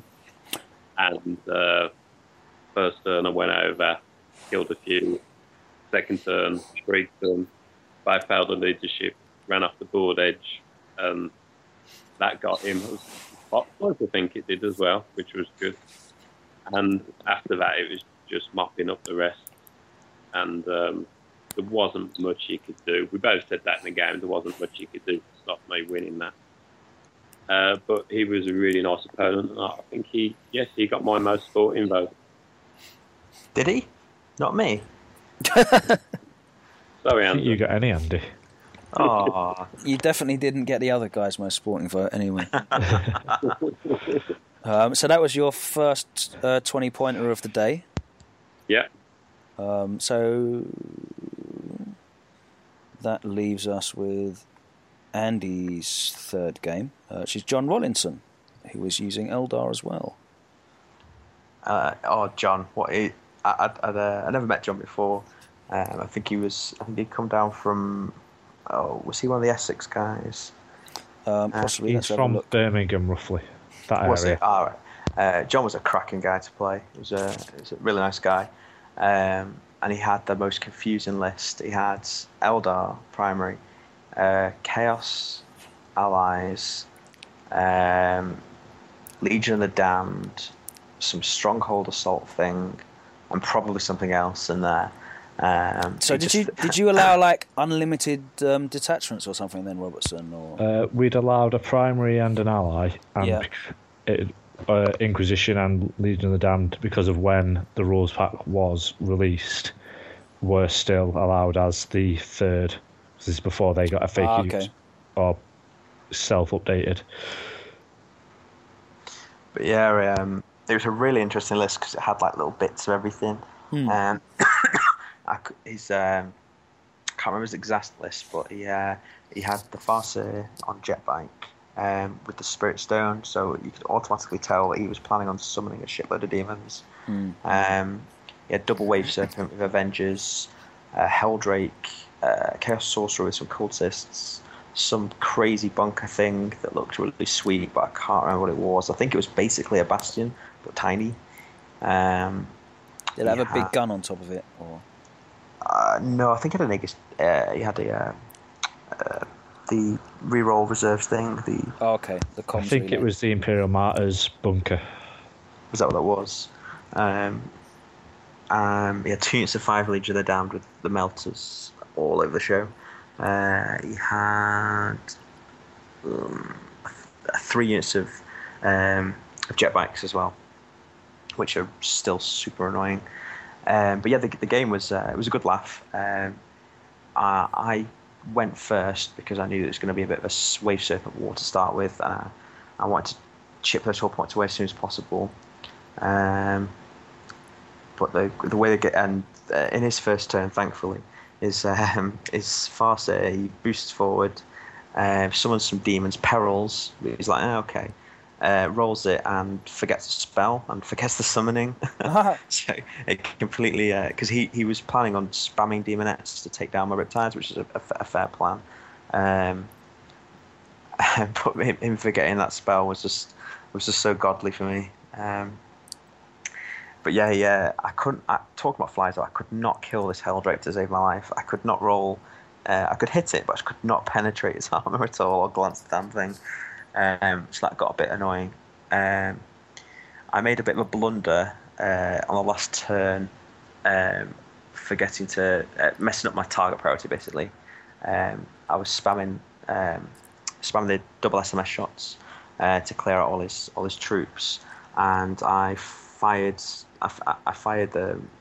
Uh, I was lining up a wave serpent to shoot some troops, but I killed those troops with uh, some SMS from one of the Riptides, and was meant to shoot the SMS at another jet bike that was on its own, hoping to kill it.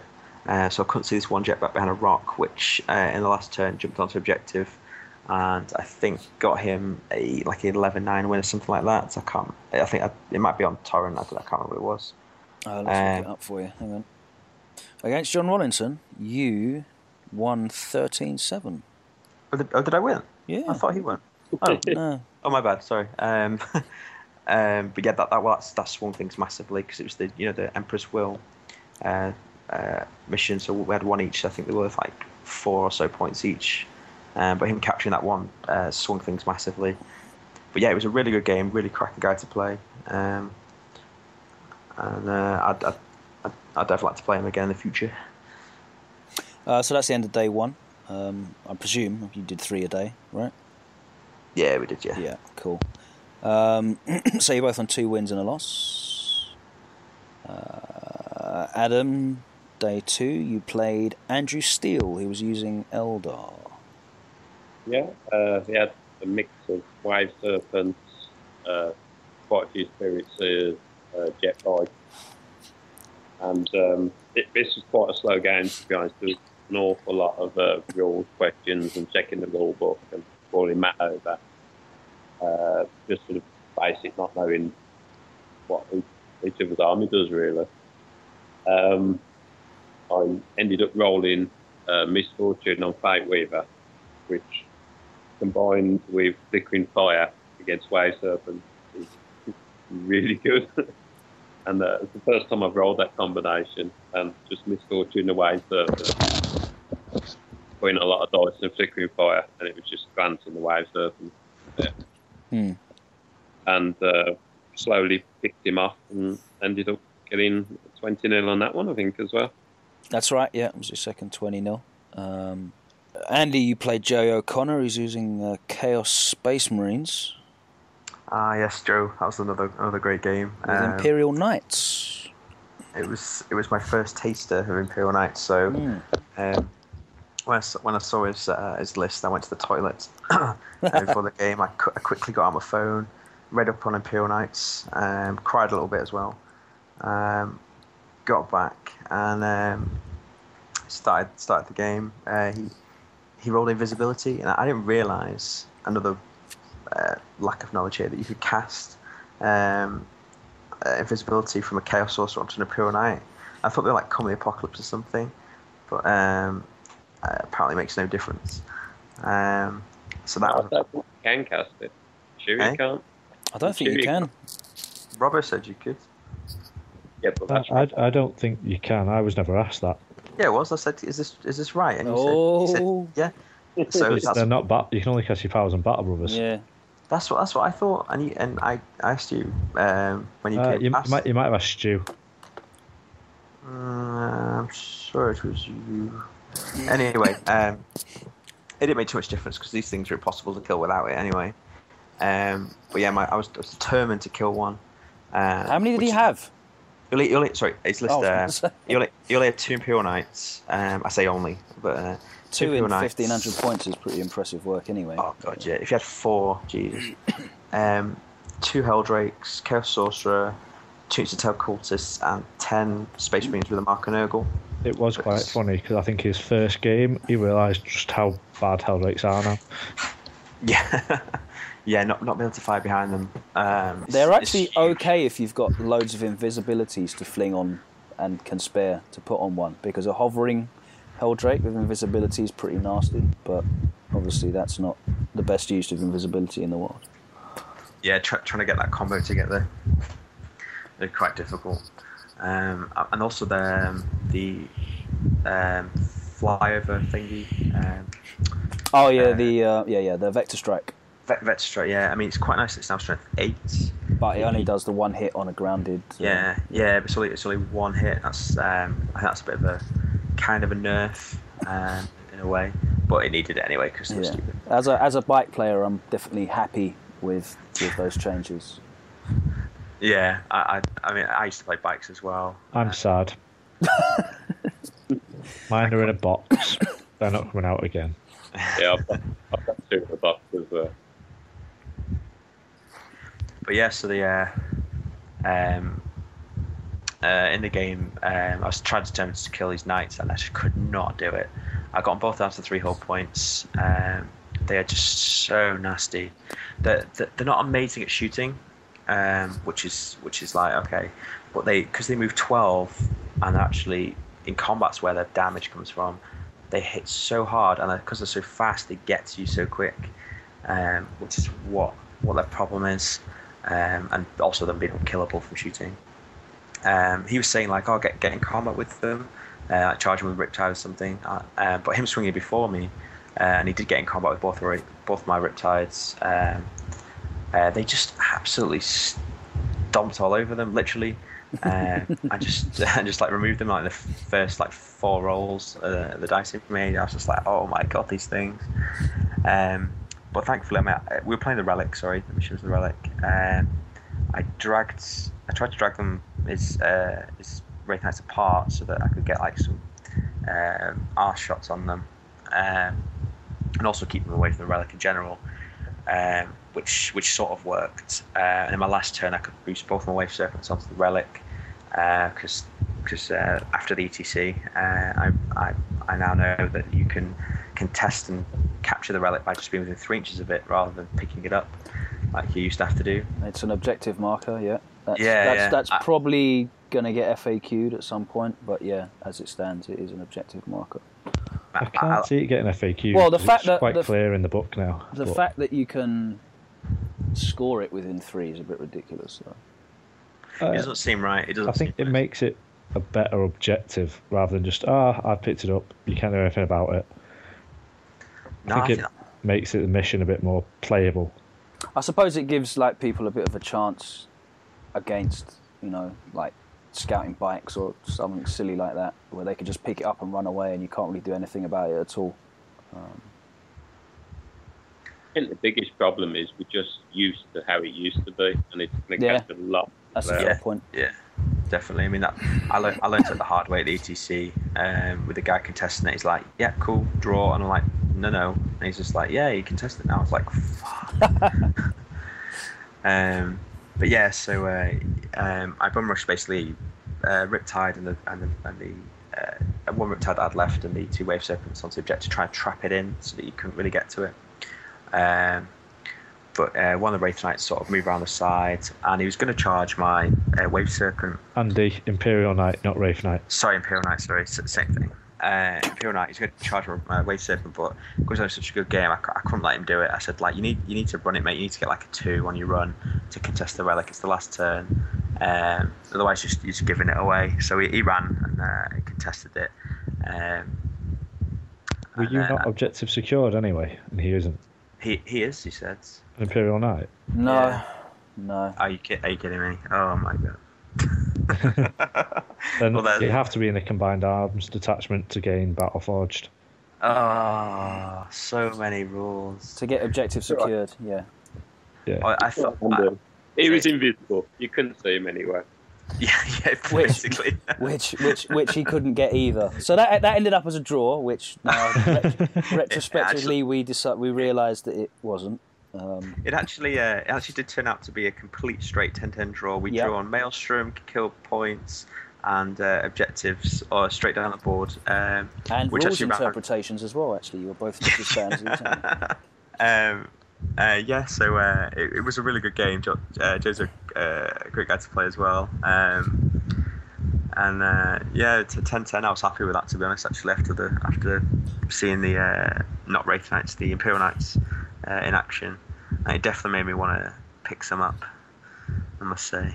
And I'm glad that you know throughout this podcast we have helped you with the rules as well as our listeners as well. Oh, there's there's more rules that I got wrong. I mean, in, in my game against Adam, um, what was it you were doing, Adam? The the Maelstrom of missions. You know, it's like kill three units in Yeah. your assault phase. He was playing that as in all throughout the game. You just kill three units and eventually tick it off. Oh, Uh, wow. no, and one, it- one time. One So- in each assault phase. Yeah. yeah, and then in my uh, in my game against Joe just then, apart from that objective secure nonsense, um, uh, it, it was the mission where you could uh, capture, you know, your opponent's secure objective. so your opponent's got secure objective two, and you can claim it in your turn. What we were doing it is you could claim, you know, you could claim that his uh, secure objective two, for example, and then if you drew it yourself, you could claim it again. Um, he only did it once, I think. Um, Oh, okay. But um, afterwards, apparently, I was told you couldn't do that. Um, but yeah, that was that was that one anyway. There is a lot of stuff for uh, people to catch up with. One of the things that I find really difficult, and this sort of comes with the the relic that, that relic situation, is that a lot of the wording has subtly changed, so that if you're reading it for the first time, you may get the right interpretation. But if you've been playing for, you know, several years, you're you've still got the understanding from an old edition, and whilst it may look similar on paper, there's like subtle differences that make things like that. You know, they, they work very differently, distinctly differently. Definitely, I mean, that's that's the that's the problem we have. Like myself, uh, for playing for playing for years and playing the old edition a lot, is that when I picked up the rule book and I just skimmed through parts that I thought Yeah. I knew, was looking for completely new rules, and it was a big mistake. That's what I find um, like forums like Dakka, for example, are quite useful because you can see, you know, a lot of rules discussions and people will break down exactly what's said. Um, and even just through listening to other podcasts as well, like I, I, Yeah. I, I come across like things I didn't realize, like for example the the barrage changes. Um, I I'd, I'd completely skipped over as well, but you know, they the barrage is no longer pinning. Um, I didn't know that um, until Is it? no, it's no Oh, longer. wow. Barrage has lost pinning, and snipers lost pinning as well. So, Oh, I, didn't know that either. So I'll Yeah. learn some more. so like, you know, so that's why I, as a as a someone getting into the hobby and, and, and, and new, I've definitely found it really useful listening to as much and, and just absorbing as many resources as possible. Because even reading the book front to back on your own, there are things that you just won't pick up. There's, it's impossible for you to, to just absorb and relate multiple rules on different pages to each other. So I definitely find it really useful to just, you know, check forums, listen to podcasts, listen to, to, to players that do know what they're doing, talking and what have you. And you find out stuff Yeah. like that, which is pretty cool. Another interesting one, which will come up more often with Thunder Fires and Iron Priests, is how a servo arm now works. Because rather than giving you one extra attack, uh, initiative one, strength eight, it is just a A strength eight. AP one weapon Yep. now. Yep. Like similar to a power fist. Yeah. Yeah, that, that's a nice change. That's a nice change. So when, especially on Iron Priests, if you get them a Thunder Hammer as well, that's two specialist weapons. Yep, so they just get an extra attack. Um, and you can actually make them all at. Um, you can make all of your attacks using the servo arm. So you can, in combat, say for example, again, if you've got the uh, Iron Priest on a Thunder Wolf, you know, regardless of what the strength is, nine, um, it's attacking. It's attacking vehicles with AP one from the servo arm rather than AP two Yes. from the Thunderhammer. So that's really good. Uh, another stealth AP buff. one's a nice touch. Absolutely. That's a that's a tasty one to remember. That's, that's nice. Yeah. So. But Um, yeah, that's that's definitely. I mean, listen to listen to our podcast. I mean, I, I, on the way down to the ETC, I learned a lot, quite a few little nifty rules from listening to the Eleventh Company and uh, Forge the Narrative. Uh, listen to them guys do similar to what we're doing now, is talking over games and, um, and and rules that they've got wrong and they've learnt from their opponents and stuff. Uh, you pick up so much, and forums as well uh, are really useful. That's one of the Uh, things I- I really want people to realize as well. Like, don't ever think that the players that are good now are like the players that they, they never lose games. Oh, the players that are good, they lose loads of games, but they're not losing the games at the tournaments. They're getting in loads of practice. They're losing. They're understanding what they've done wrong. They're understanding how the rules work, how to utilize their lists and get the most out of the special rules and the and the gimmicks of their army, I'm and guessing turning up that- to tournament and, and doing Yeah, that. I'm guessing that doesn't count any of us guys then. Absolutely not. But you know, I'm trying to I'm trying to educate a new generation. See what happens. Also, the best way to actually learn the rules is to go to tournaments. Yeah, yeah, definitely. And, reading their FAQs and what they interpret, uh, because I mean, I know their FAQs might be like like Alex's uh, favorite strength nine or ten uh, on the on, on the um, the Thunderwolf uh. Thunderwolves. Yeah. Um, but just seeing someone, uh, I mean, you might not even heard of the discussion before, but when, when you see when you see an FAQ that they've brought it up, you go, oh, okay, so that's actually uh, in contention with, uh, Yeah, you know, definitely. what's one of that. So, so you look out for it in future. Why does that need an FAQ? Okay, let me go and look that up and see what's going on. Let's not let's not get on that discussion. No, no, I just meant in general. You know, like it just like, you know, go and look it up. but it's nice to see the GT has uh, ruled its strength nine anyway, so that's all good. Um, so actually, speaking of space wolves, you played uh, Joel Hume next, Adam, who was using Yeah, space he wolves. He wasn't happy with the strength nine. he, he was using uh, a Thunderwolf cav, Yeah, and I've got to admit, I loved his list. I, I'm glad I played it because I've heard a lot about it. Mm. I wanted to see what it can do, and it's scary. It, it is scary. It, it hits hard. It's hard to kill, and it looks a lot of fun.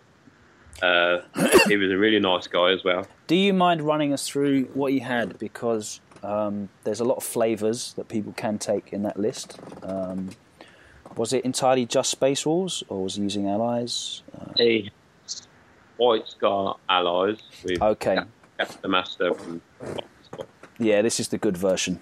Uh, did he have the? Um, did he have Khan as well? uh, yes, he had no, no. you could have, he had the Chapter Master. You can't Okay. have both. Okay, because it was a Space Marines uh, allies, exactly. Okay. I only, I only asked because there's a variation out there that has um, White Scar's main, um, so it gets the command squad um, with the apothecary, and then it just attaches a ton of Iron Priests onto the command squad with the Chapter Master Cyberwolves. With Cyber Wolves, and it makes I like- that, I like that. that's unkillable. But anyway, um, so he was taking uh, in his Space Force contingent. So basically, it was just all characters, Iron Priests, Wolves, and uh, and the Chapter Masters joined the squad. Mm-hmm. It was yeah, hardly any kill points in the list. And pulled me through the game was I rolled two invisibilities for a game. One on a keeper and one on a demon prince. And I decided to send both of them into combat with the, the big squad and I slowly whittled them down. Uh, he what decided it in the end, he never rolled his hit and run move far enough to get out of uh, combat, and uh, slowly whittled them down enough, and I ended up getting the twenty nil again. Running theme. So you're you're on pretty much of a roll right now. Um, meanwhile, mid-table, uh, Andy, off the off the back of his uh, contentious draw, um, you played uh, Phil Elliott's Space Marines. Uh, the Space Marines. Spotlight, Sandy. Lots and lots of That oh, that was it. Yeah, Phil. So he another was from Essex. Yeah. Yeah, another, another Essex guy making my way through them all. Um, uh, that that game was a good good good laugh actually. Uh, our first two turns, um, obviously, its his list sorry was uh, uh, it was calm, and then as many bikes as you could cram into fifteen hundred points. I think he had like five units of ten or something. Wow. Uh, he had like uh, multiple attack bikes, uh, like two units of grav, two units of double grav, uh, like two units with double plasma, a unit with melters or something, uh, melter bombs everywhere, combi gravs everywhere, and um, uh, yeah, look look at the list. I was like, oh no, I'm like my list is like his wet dream or something, uh, and um we were, I can't remember the mission we were playing. Was it was scouring I think, um, and uh, he uh, I I got first turn and took it. Um, Yeah, yeah. He scouted forward, hoped for the seas for the you know first turn win, um, but he didn't make it. And our first like two turns, nothing pretty much died. It was the most abysmal rolling to hit and wound, and the best saves that either of us could have ever seen. Um, it was it was actually quite funny. Um, how, how like these two like massively hard hitting shooting armies just couldn't touch each other. Um, but as the game panned out, he then started hit. He's, we both started rolling a little better and worse. Um, I killed quite a lot of bikes, but he hit every monstrous creature he killed, uh, and and Tanky killed really hurt. Um, and in the end, I can't remember the score. I think he won 13-7, was it, or something like that? I'll tell you now. It was thirteen-seven. Great memory. Yeah. Um, uh, it was like uh, I think it was turn five or six. It went, um, and we just sat on some of objectives. I think he got like two, the two threes or something, and a, a one and a two or something, and I got like uh, a two and a one, and then and I had all I had left was like Farsight with a couple of crisis and a Riptide, which is like hanging on there in a wo- with a wound, um, and we we'd switch sides as well. I, I was actually still on his table edge uh, with my army, and he was sat on my table edge with his army there. Um, uh, but yeah, it was a really bloody game. Uh, but the speed of the bikes, um, and the grav weapons, as you keep banging on about Alex, were uh, were just too much for the Riptides. Was he using um, the bike squads to charge the wave serpents as well as shoot them? Yes, yeah, he was. That's he really effective. Yeah. he combat squadded everything as well. Just split out his threats, which was which was the a really which was a good idea. It was a good move by him. Um, so when I shot and killed stuff, it wasn't that damaging to him. Yeah. I didn't reduce firepower that much. Uh, I tried to get a few. Uh, And it reduces the number of jinks he has to make as well. Um, Exactly. I mean, I was trying to make as many units jink as possible, but um, I could only get about two a turn, which was which was which was good. I mean, get them on the graphs, but um, but as he was so close, he's charged in. Um, Rit Riptide's a naffing combat, um, so he just charged me in, was smacking melta bombs on my ass, and uh, and killing my stuff that way, and just tie me up. I did the same for the wave serpents. Just I was right in a corner again with, with most of my army. yeah. I mean, if you get if you get five um, bikers into a wave serpent, you'll probably kill it in two turns, two two two assault phases. Um, they're pretty good. Yeah, it only took really one. Uh, yeah. hits with the melta bomb, uh, uh, kills it most of the time. Well, kill it most of the time, but he, he managed it. Um, and the and the crack and the krak grenades as well. Strength six on the back. and you get the strength five um, hammer of wrath through them as well, which is really good. You're doing a lot, lot of hits. Uh, but yeah, that was that was that game. It was a, it was a good game. It was, a, it was a bloody one. Um, so it sort of showed the um, the shortcomings in the list that you slapped together in the morning. Um, which I'm sure Definitely. you were aware about. Uh, It needed uh, it needed a lot. I mean, if, if I was to revisit the list, um, I'd probably take out Farsight. I'd probably take out the Crisis suits and the three Riptides, and then replace it with uh, all Wave Serpents. I'd scrap the Tau completely. I mean, even even then, to be fair, like if he'd have done that and still combat squadded, he would have just, you know, if that was me, I'd still just charge across the table. I'd take the jink and um, charge you in combat and see if I could, you know, glance out your, your serpents with. yeah, oh, yeah, yeah. He, wou- he have done, he wouldn't have played the game any differently if I'd Yeah. had a different list. Yeah. But the, the only thing that was killing anything was the wave serpents with the mass shots. Yeah. Yeah, they are, they are pretty good. That that that three up jink is really nice against the the, the iron tides, um, and obviously God, that they don't really care about uh, jinking against uh, the missiles because they're they're all good. Um, so your last game, um, Mr. Ryland, you were four and one. Um, Yeah. Were you still in with a shout of winning at this point, or No.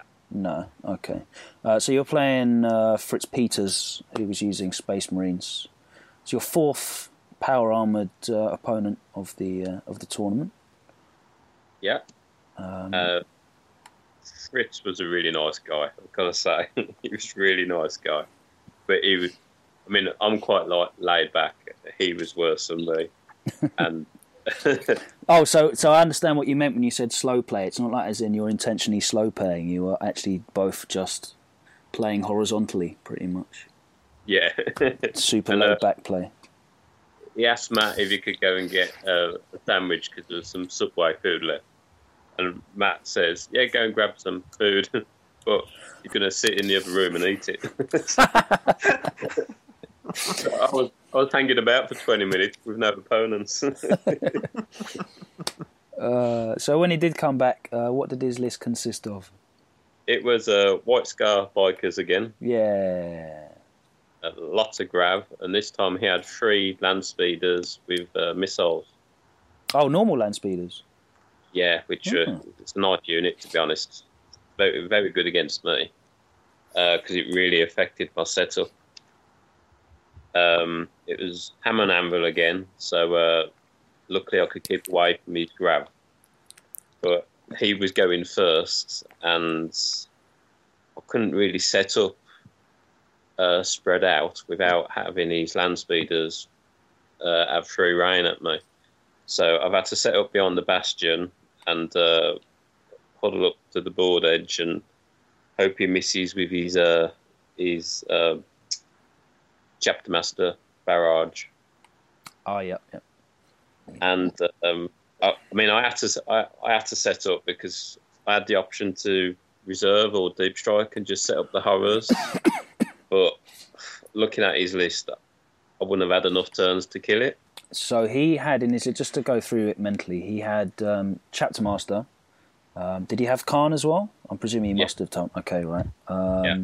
And then it was just troop bike squads. Squad and all the rest was troop bike squads. That's he also that's pretty He also- top heavy though, isn't it? Um, Yeah. Mm. He also do the um, the heavy bikes with the mounter, the multi mounters. Okay. Uh, it was a nice list, to be honest. Mm. Very nice. And um, so he's going first, and I've set up. Uh, he's done the barrage, the orbital bombardment, isn't it? Yeah. He's uh, he's killed a demon prince carrying the grimoire outright, which wasn't good. so uh, Fate Weaver's feeling a bit vulnerable after that. And um, my second turn, I, I flew off with Fate Weaver and the demon prince trying to whip him down, and he, he was making a lot of uh, um, feel no pain saves on the command squad and cover. And basically, I, I was just picking away at him, and he was shooting me back at Grav, and the Grav took uh, my second demon prince out, and uh, I decided I deep struck the keeper in. He deep struck by the um, land speeders because I had to get rid of them because they would have took him out at range. And uh, he managed managed to kill them with lash, and um, slowly whittling him down, but not enough. And it looks like he's going to get a big win out of this. Mm. His command squad goes into combat. I think turn four with my keeper, and he decides at the end of my turn four to hit and run out uh, to get at the horrors, which are deep struck at the far corner, Okay. and that proved to be a big mistake because it left the keeper free. And on my last turn, because we was running out of time, we could only play the five turns. The keeper decided to kill. He had Khan left with a, a bike squad, uh, sorry, a single bike, Hmm. and then there was a single bike on one objective. And the keeper decided to kill all of them in one epic turn, and Fate Weaver contested another one where the, another bike squad was, and I ended up winning 13-7, I think it was. It was, yeah. Where if he never hit and run out, the keeper would have been tied up, and he would have took a big win out of it.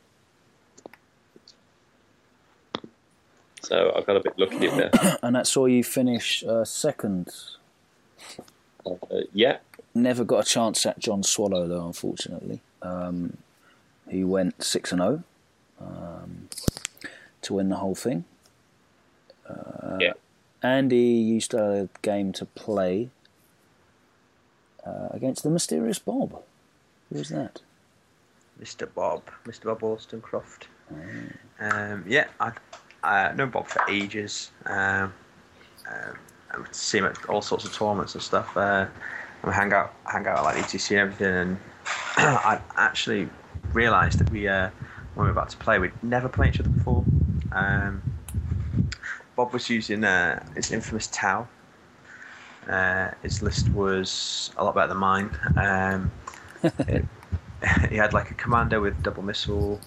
Um, uh, he took, um, I think more for a laugh though. He took uh, like five units of crisis suits, uh, like uh, units two or three, uh, with all sorts of weapons. Uh, he had like a single single suit, sorry, deep striking double flamers, uh, two suits with like double plasma, two suits with double melter, and then two units of suits, uh, three mans I think with like missiles. Um, and then he had uh, double Skyray, uh, two single Piranhas, a unit of two broadsides with railguns. Um, never seen that before.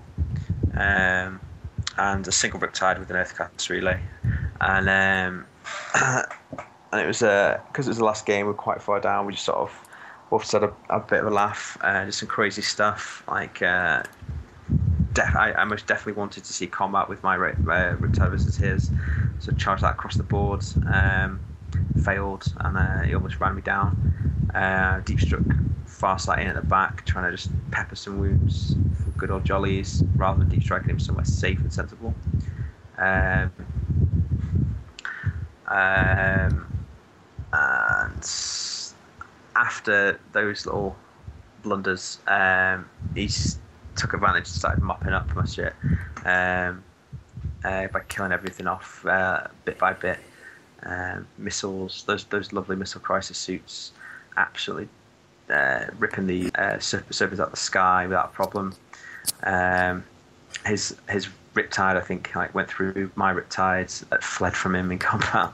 uh, when it killed like another riptide. Um, and yeah, uh, he I think he twenty I think he twenty 0 me in the end. Actually. I think it was 19-1.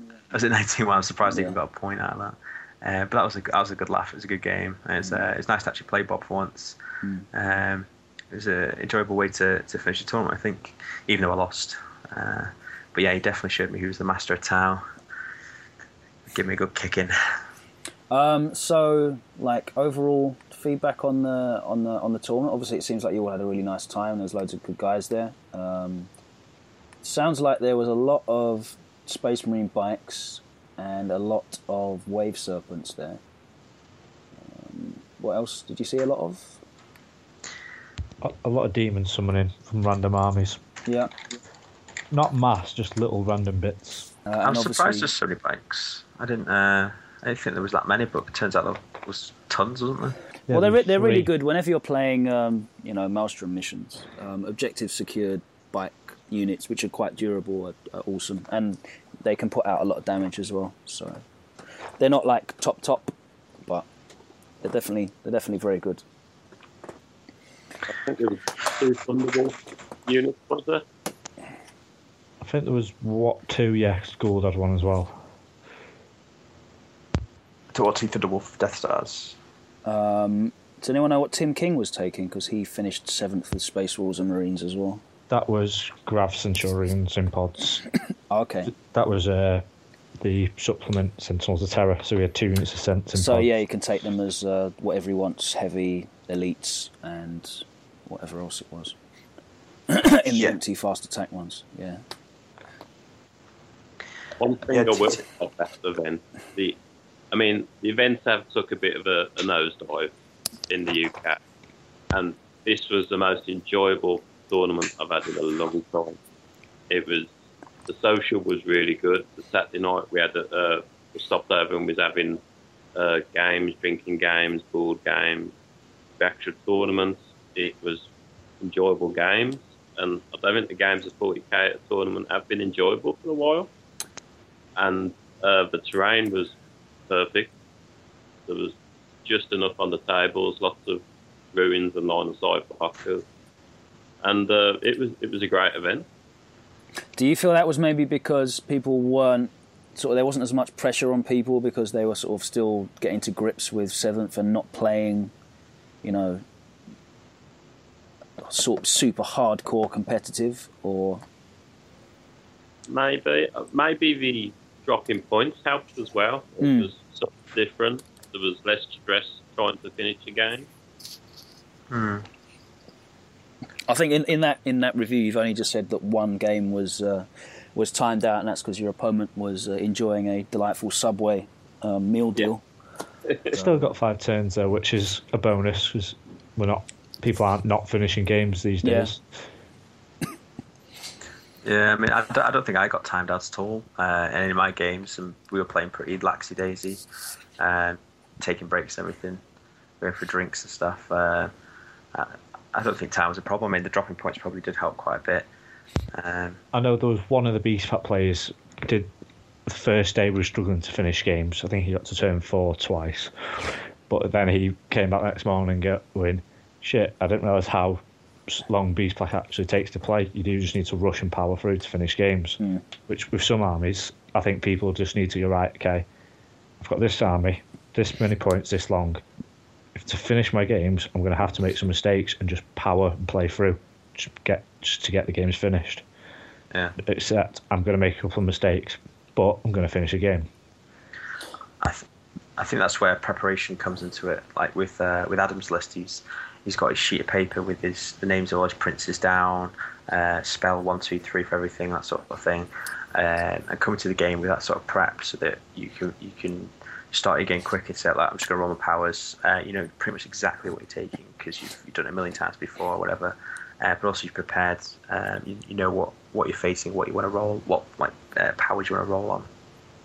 Um, I think that, that like cuts a lot of time uh, out the start of the game, which which usually um, it, it, take, takes up most of the time when you've got uh, people with all, all these big psychic armies. is that you spend like a good like twenty odd minutes before you even like setting models up, just rolling powers, talking through everything, making sure you know what terrain is, uh, which side of the board you're on, uh, rolling for night fight and stuff. Um, I think, uh, yeah, being prepared for that and having those little crib sheets like you guys gave out, where it was just an order of like, you know, first things first is roll your objectives, second, uh, roll deployment, third, roll night fight, fourth, you know, blah blah blah, and so on. Uh, it's telling people what to do, so you can just quickly follow that rather than. You, you know, you talking over to your opponent like, "Oh, do we roll for night fight now?" Yeah, uh, yeah, yeah. oh let's look let's look up in the rule book or whatever you know uh, get cutting that sort of uh, that, those sort of discussions out uh, really helps uh, speed up the game Brilliant. Um, so, are you going to have another go at Tau and Eldar, or are you just going to uh, just go for the Wave Serpents? oh most most definitely I, I, I hate using the same army more than once at a tournament I like to flick Yeah? it through I get yeah I get, I get bored really easily um, uh, but I think it, it sort of it sort of spiced my, my love up for the hobby again because it was it was such a good Awesome. tournament Brilliant stuff. Um, it was nice because there's so many different people there that we'd never met before. Uh, that certainly helped. Um, but yeah, I've, I've got something in the uh, in the pipeline for the GT. It's gonna it's gonna be very uh, odd looking. Um, it's gonna be orky. I'll give you that. okay. We're gonna try and make make the orcs work. There are a couple of nice Orc builds out there that I've seen. Gary Percival's got a good one. Um, there's a couple that I've seen using the detachments, um, and of course you're allowed. Um, you can take. Can you take a stomper uh, at the GT? Or No, has that don't. been. Too many points for the stomper. Didn't think so. That that stomper with the mechs in is is ridiculous. Though. You can take the Gorkanaut or Morkanaut, which, Yeah. after playing against, really should be super heavies. Don't know why they're not. Really, Matt? Really? Yeah, they die to like a melter gun for 300 points, six hull points. Again, with those, I think you can take. Um, is it looters and stick uh, and turn two of them into mechs, and they get pretty survivable as well with Yeah. the riggers and all that sort of stuff. So I had one charge make Thursday night, and it just it died before it even got to swing. Yeah, I, well, was, I, I was just like, wow, what what was that? What happened? I won't have any of those in my army. Okay. Well, I look forward to seeing what um, horrific things you guys all unleash on the GT. Um, Adam, um, obviously you had a really good showing, finished second. Um, any uh, thoughts on, on what you took and anything that you're looking to change? You could have improved, really. Um, well, the the list is pretty much what I took to the ATC minus the Demon Prince. Uh, flying monstrous creatures took a bit of a, a hit in seven, but the actual slash are amazing. The shooting orientated ones are definitely still very, very viable, and that lash is damn good with uh, with the new iron arm as well. Yeah. Um, but I'm hoping Dark Eldar are going to come out and be strong because I've got a Dark Eldar army. So okay. looking for that for a change, hopefully. Uh, if not, probably demons until some supplements come out or something. But yeah, it sounded like a great event. Um, thanks very much for going through it, you guys, as well. We'll continue to bring you uh, coverage from UK tournaments. Um, and hopefully was, some from the US. we definitely will do. Um, that was Northern Warlords.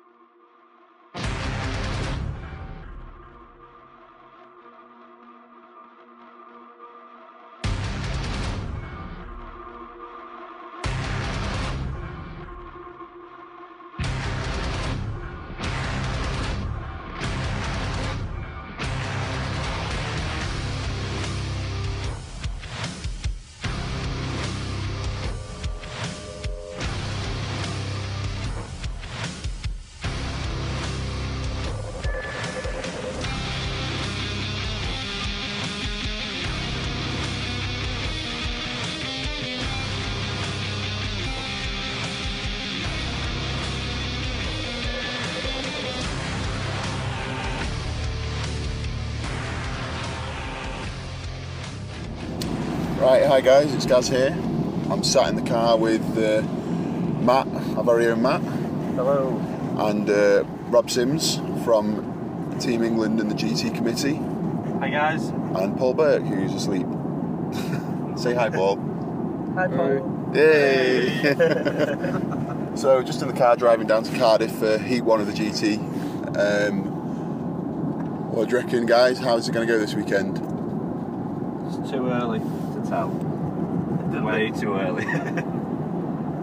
Although I think this is the first time, and hopefully the last, that we're picking up an army at five o'clock in the morning from somebody.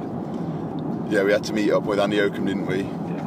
Who was uh, using his painting company that we don't know the name of yet. Wandering Studios. Wandering Studios. There you go, Andy. We did you a favour. Yeah. So he's painted you three knights for your filth list. Yep. So what is it you're using this weekend then, Matt? So I'm playing Tau, which is basically ethereal, uh, however you say it now, uh, a unit 3 crisis suit, because it's a Farsight Tau. A unit 1 crisis suit, a unit 1 crisis suit, no guns and anything. Two Riptides with SMS, the ion cannon, and one has intercept. And then the Adamantium Lance, which is a formation of three Imperial Knights. So I'm taking two with the melta and one with the battle cannon for a total of 11 models. So probably one of the smallest armies we've seen at the GT. do you want to just explain to people how the adamantium lance formation works? What is it that makes it so good? It's a formation from the Red Waaagh Sanctus Reach book, which uh, gives them, when knights are within three of each other or another knight in the formation, at the beginning of the assault phase, they can re-roll their charge, and they also get D3 Hammer of Wrath hits rather than one. And the fun part is they can re-roll their Ion Shield sa- saves, so they get a four up with a re-roll on one face in the shooting phase of their choice. So not filthy at all. Oh no, totally fluffy. What is it that you're afraid of in this weekend in terms of matchups? Is there anything that you think? Flying things. Flying. If I play flying monstrous creatures such as demons on it, my answer will be the two riptides, which will probably die to things like psychic shriek or the weird tyranid version of it. And then I'm left with three knights who have a heavy stubber each, or two on the battle cannon case, to try and ground flyers, which is going to be tricky. So it's just the case that you literally can't deal with the flyers. You've got No. nothing that can. I have the riptides if I can ground them first, but I don't expect them to last against a lot of the armies and the abilities they have. But do the flying monstrous creatures actually pose much of a threat to your knights, or is it just that they're going to beat you by claiming all the objectives? It's more uh, they will kill everything else, leave me with three knights, and then come the end of the game, go, okay, cool, I'll now jump on here, here, here, here. And they can be in four or five places, and I can still only be in three. So, guys, why don't you tell us about your list now then? All right, my list then. Um, it's some of you guys may know. You heard the first episode. It's very, very similar to the one that Matt took to the Nova um, GT in America, but um, it's what I took to the ETC this year, but with 200 points chopped off the top. So it's basically um, for HQ. I'm using the Farseer from the Doom of Mymeara, um, or how, Mymeara, however you pronounce it, uh, Imperial Armour, which has auto fortune. So he, he comes with fortune as standard, and then with Eldritch and Mind War as well on top of that. Um, I've then got a unit of five Spirit Seers, one with the Shard of Anaris to make any unit there with Fearless, and also gives the wielder Rending. Um, my troops are four units of jet bikes, and I've got eight Warlocks on jet bikes, but I might swap that to nine Warlocks and three units of jet bikes, I'm not sure yet. Um, I've also got allied in Dark Eldar with the Beast Pack, um, 22 Chimeras, and uh, the Baron, and a unit of five Dark Eldar Warriors.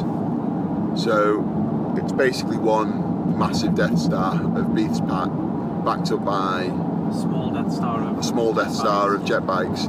Yeah, it's it's gives you some some really good mobility then for the Maelstrom missions with the jet bike. Yeah, it's excellent. It's excellent mobility. You can pick up Maelstrom missions with your jet bikes. It's also it, it allows you to fight both kind of extremes of army. So if you fight mass horde, the beast pack will help you. Whereas if you fight lots of vehicles or lots of very tough uh, walkers such as knights or things like that, the Seer Council also very useful. Um, you can put the Spirit Seers and the Baron and Eldrad, uh, not Eldrad, sorry, uh, the Farseer, uh, all into the Seer Council instead. So it's it's you basically got a choice, and every game usually one of my units just plays goalkeeper, catches anything that's left over, um, while the other unit smashes face with everything else. So that's basically my list. Um, the, only things I'm really free, afraid of are probably the stomps from knights, seeing as that uh, I can't really stop any strength D with my saves or anything like that. Cool. Is Paul awake to tell us about his list? No. No, no. He's he's, he's sitting up. His eyes are open. It's like Guzzi's, but it's got Wraith Knights in. Like mine, but with Wraith Knights. Yeah, that's fair. No Warlocks. Instead of the no warlocks. Council. Yeah, no warlocks, just the Wraith Knights instead. Yeah, we'll let Paul go back to sleep now. Yeah. Bye, Paul. uh, Rob, what about you? What are you taking this weekend? Um, I'm taking Necrons. Um, haven't used Necrons probably now since fifth edition, maybe. So someone told me that the um, the new chariots are really good. So I'm using chariots, although I did need to look up the rules for chariots. um, so I've got two lords on chariot barges. I have two units of warriors in night scythes.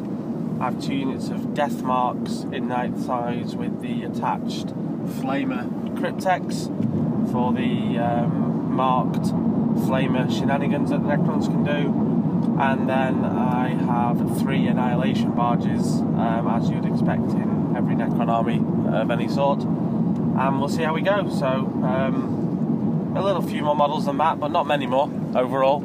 Yeah. Why don't you briefly explain the shenanigans you talk about, Rob? Just as a Yeah. point of interest for those who may not know. may not know. So, um, make sure I can get my own rules right here. the the Crypteks have a um, flamer that's AP one, and it wounds against the leadership value of the unit, which um, normally means that if something's leadership eight or ten, you're wounded on fours, fives, or sixes. But with the death marks mark for death rule, which means you auto wound on a two, each unit of crit, um, death marks comes out of its night scythe um, after a 24 inch move and it's got two flamer templates which are AP1 with uh, wound on 2 plus against that particular unit so it gives you a very nice alpha strike against someone's Death Star and hopefully should be good against units with the comp we're using this weekend for invisibility given that they now can actually hit invisible units so um, Pain 21 with um, Centurions, hopefully. Seeing as we're sat in the car with, well, three of the committee for the GT, can you guys explain the comp this weekend and any reasons behind it and how, how the comp was decided? How did the committee come up with the rules that they did? How it was going to be run, how it was going to be scored, these kind of things. How's it all done? Okay, so probably um, an overview for anyone who's um, not familiar with the GT in the UK. Um, after Games Workshop stop there, Heats final GTs, probably, I don't know, what are we guys, five, six years ago now? Something like that. I think Something I like went that. to the last one and I was 16 at the time, so five years ago. Ah, young. Um, so we had a couple of independent GTs run um, in the interim, and then the current committee, um, myself, Matt, Paul, Alan Elsaw, Chris Green, and Pete Cook, um, all decided that we wanted to bring back the the and final setup that we had previously. So this weekend is Heat One down in Cardiff. Um, early October we've got Heat 2 in Brighton, and then November time we have Heat 3 in Warrington. Which tickets Um, are still available for the Heat 3 if anyone's listening to this and is still interested. Very true, very true. So the idea here is that the top 50% of the gaming um, attendance at each heat qualifies for the GT final, which is held in March of each year. And we also qualify through the sporting players and also the best army um, painting conversion nominations as well to ensure that we get a good mix of competitive gaming and also the hobby side represented at the the final and the heats. The concept here is that if you can get through to the final, then you should get a um, more consistently higher standard of competitive play um, in the final due to only having the top 50% of each region attending. That said, the feedback we had from this year's GT final in March was that the the atmosphere was tremendously friendly. Um, yes, there was hard lists, but there was no silly shenanigans going on, and the, the the amount of people that came up to me and my colleagues on the committee at the end of the event to say how much fun they'd had. I mean, Gaz, you were echoing these comments Yeah, earlier, weren't you? I can say because I'm obviously not involved with the committee, but I just remember the GT final from last year being one of the best run tournaments I've ever been to. It was absolutely brilliant. The level of play was very, very high.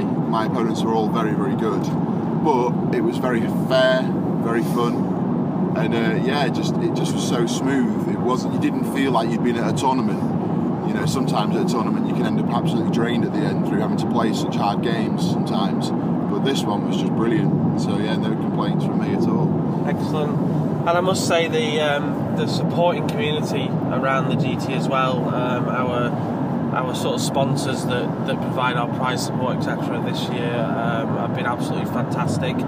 So we've got um, Mantic Games who've sponsored us a chunk of their new Mars Attacks game for um, prize support. Um, the Army Painter, the guys on the continent there, have sent us a load of stuff over, some for first, second place, etc., and also some of their wonderful quick shade for whoever finishes last at the events, because them guys will obviously need a new army fairly quickly. Um, KR Multicase continue their support of the GT as they have over the last three or four years, with, and again, an astounding amount of um, prize support there.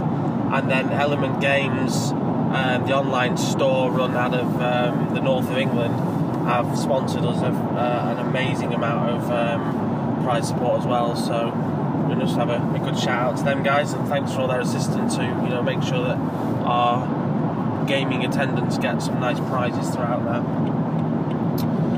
So Matt, um, Heat One, you were here last year with us, I think. Yeah, I think Down this is Cardiff. the third year we've run the event as a team with the individual heats. The first year we did the heat one in Mansfield at the old Maelstrom Game Centre. Then last year and this year moved due to that closing and to spread out the event a little bit more. Moved it down to Cardiff at Firestone Games, which is a really nice venue, just on the edge of the Cardiff city centre. Nice train, nice boards, just nice atmosphere in general. There's a bar, there's a shop, a cafe, so you can make hot drinks or chocolate bars and snacks, things like that. And then easily within walking distance of anywhere in the city centre. Last year's event was really good fun. Um, nice atmosphere, really cool guys, like the Welsh guys that are down there. We had a Bel- Belgian contingent last year as well, didn't we, for Heat 1? Yeah, I think there was Um, three Belgians came last year. Which was good, whereas I think this year's Heat 2 is the um, international Yes, we have a, one of the Polish ETC guys um, coming down to Heat 2. There's some French possibly as well. I don't think the French got tickets in the end, Did but they they not? were That's a interested. shame. That's a shame. Um, I know we've had messages off the Greeks possibly thinking of coming to Heat 3. So we get to see if they'll turn up or not. Nothing's been finalised there. Okay, so Gaz, you sorry, you were asking about the um, the comp we put in place. Yeah, I just just wanted to basically um, get you guys to explain what kind of FAQs and comp have we got over here in the UK in terms of our GT, and also any reasons why we decided this comp or how these comp decisions were made. If it wasn't your ideas or anything like that, so how were they made? The initial startup was just after Seventh came out. I think it was within a month or so. We had to all, we all got together on Skype and like, right, because the first heats in mid, end of September, but we need to be selling tickets three months before at minimum. So we needed to get a pack out with a possible slight have missions, have some rules out, so people knew exactly what they were getting from in well in advance. So we all got together on Skype and then decided, right, what kind of missions do we want? We ended up going based off the ETC, having a, which is, uses a mix of Maelstrom and Eternal War missions. But we've modified from rather than having those two together with kill points, we tweaked it to have the Eternal War as a primary mission, which is worth a set value. The uh, Maelstrom missions as a secondary, which are just a set value again. And then the secondary missions at the rulebook are also added on for a couple of extra points at the end. yeah, so the the idea for most of us there was that we we really didn't want to to get stuck in a fifth or sixth ed mindset, and we wanted to try and bring in the you know the seventh ed Maelstrom of War type missions, but the random nature of their missions and the, the drawing of cards etc. To, to use them on their own was for a GT where the the idea is it's supposed to be about a player's gaming skill um, with a bit of dice luck more than about can you draw the right set of cards to win the game. We wanted to try and combine the two mission types and having a lot of the GT committee being ETC players and having played them ETC missions, um, obviously in practice, it gave us a good insight into the the balance that that mission pack can bring to the, the tournament scene. Maybe worth also saying we're not using the Maelstrom deck straight as the book says. We've picked a select set of 18 cards, and then even then, some of them have been slightly modified. So whereas a lot of time it's D3 points, everything that would be D3 is two it's set, and then the set ones we use are we use objective claim objective one to six, but only once each. There's things like kill a psyker, kill a vehicle, Yeah, it's the uh, kill a building. it's the more achievable ones rather than some of the, the more random ones. Um, We've also said the maximum you can claim is two per player each turn to stop someone going, I have six, cool, I'll score all six. I'm now on eight points straight off the bat. And then if there's something that's impossible to achieve, such as kill a building and they don't have one, we've also said you can just automatically discard that and draw another card. Yeah, it's good that you did that with discarding something you can't score because it's. I couldn't imagine anything worse than being sat on three or four objective cards and you can't even score, and you're having to wait. We'd only being able to discard one per turn. You're having to wait until you get that card you can use while your opponent's just racking up the points. So it's a good idea to be able to discard one you can't score. Anything. Yeah, yeah. I think I did actually play an event in Germany at the beginning of July, which was uh, just a pure maelstrom points for some of the missions. So I remember my last game, I think, my opponent was 12 nil up uh, before I had my second turn. And I had, they weren't allowing you to discard if you couldn't do it, they were just playing as the book. And I had things like kill a building. No, we didn't have one. Kill a psyker. Okay, maybe I can do that one. And I think out of the five I had, three were unachievable. So after his second turn of 12 being 12 0 up, it was it was the game was over. So it's nice to have the more balancing Yeah. that's the, the concept there. So that that gave us a mission set that we could at least get people to, to try and um, get used to in advance. Comp-wise, then we took the view on some of the sort of really quote unquote broken items that were looking like they would be at the start of seventh or the end of sixth. So invisibility is the big one. We'll talk about that in a second. Two plus reroll saves have been the big thing in sixth ed that seem to be carrying over into seventh.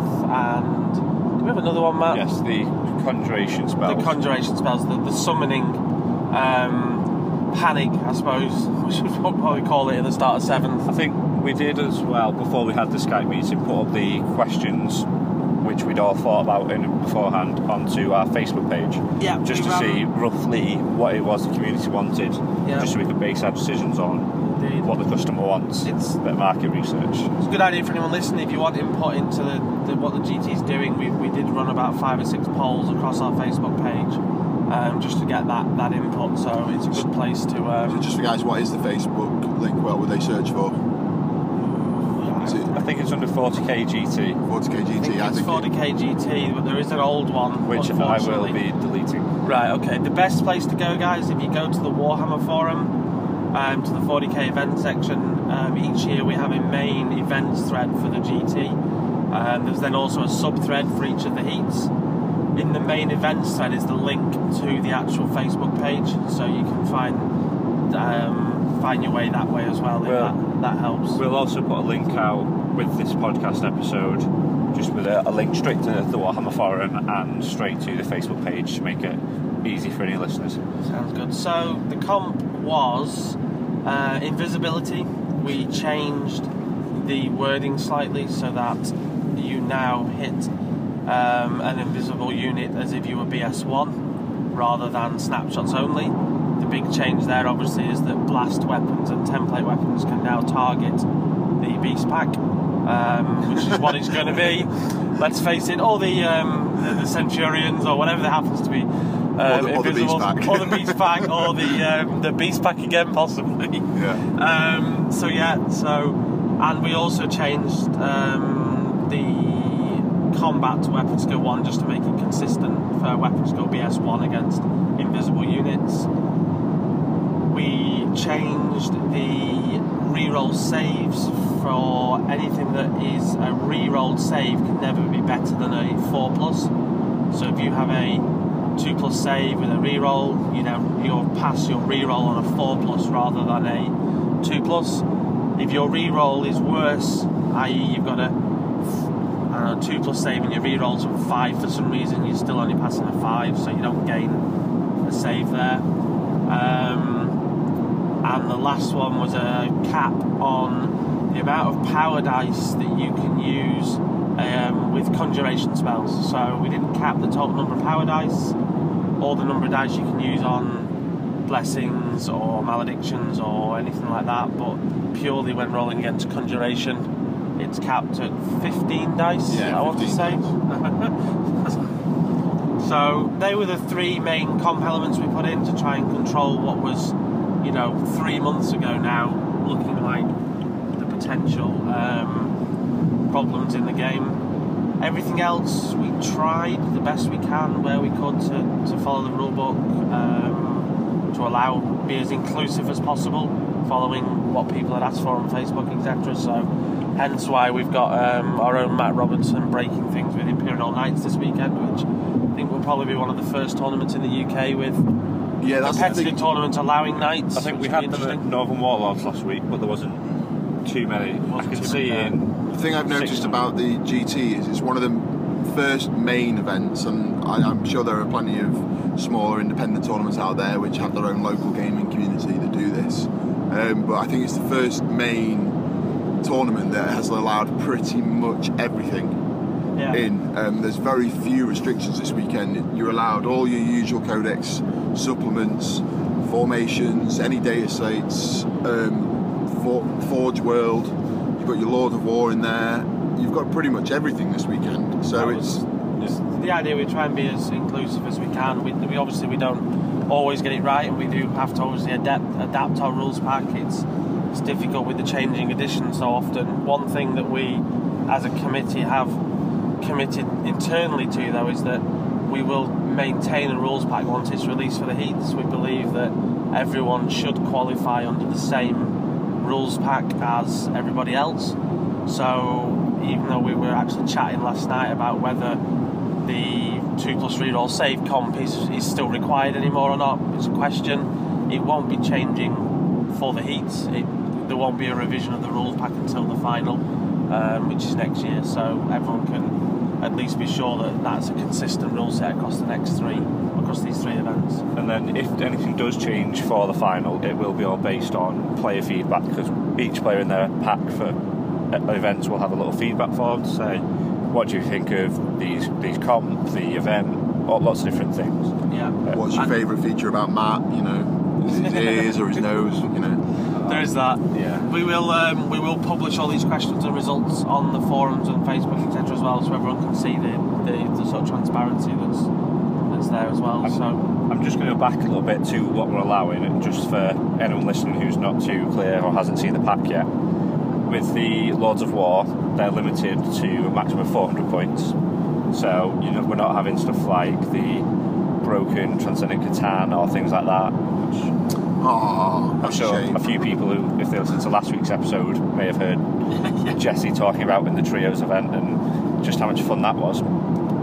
Uh, but with allowing everything, I think that's more a feel of seventh, which is a big, quite a big change from sixth, which a lot of people are still getting used to, and with it being such a big change, it takes a little bit to get your head around. six six was very formalised. I want it. You, Yeah, sixth was you take, is more. you take this and you're ally done.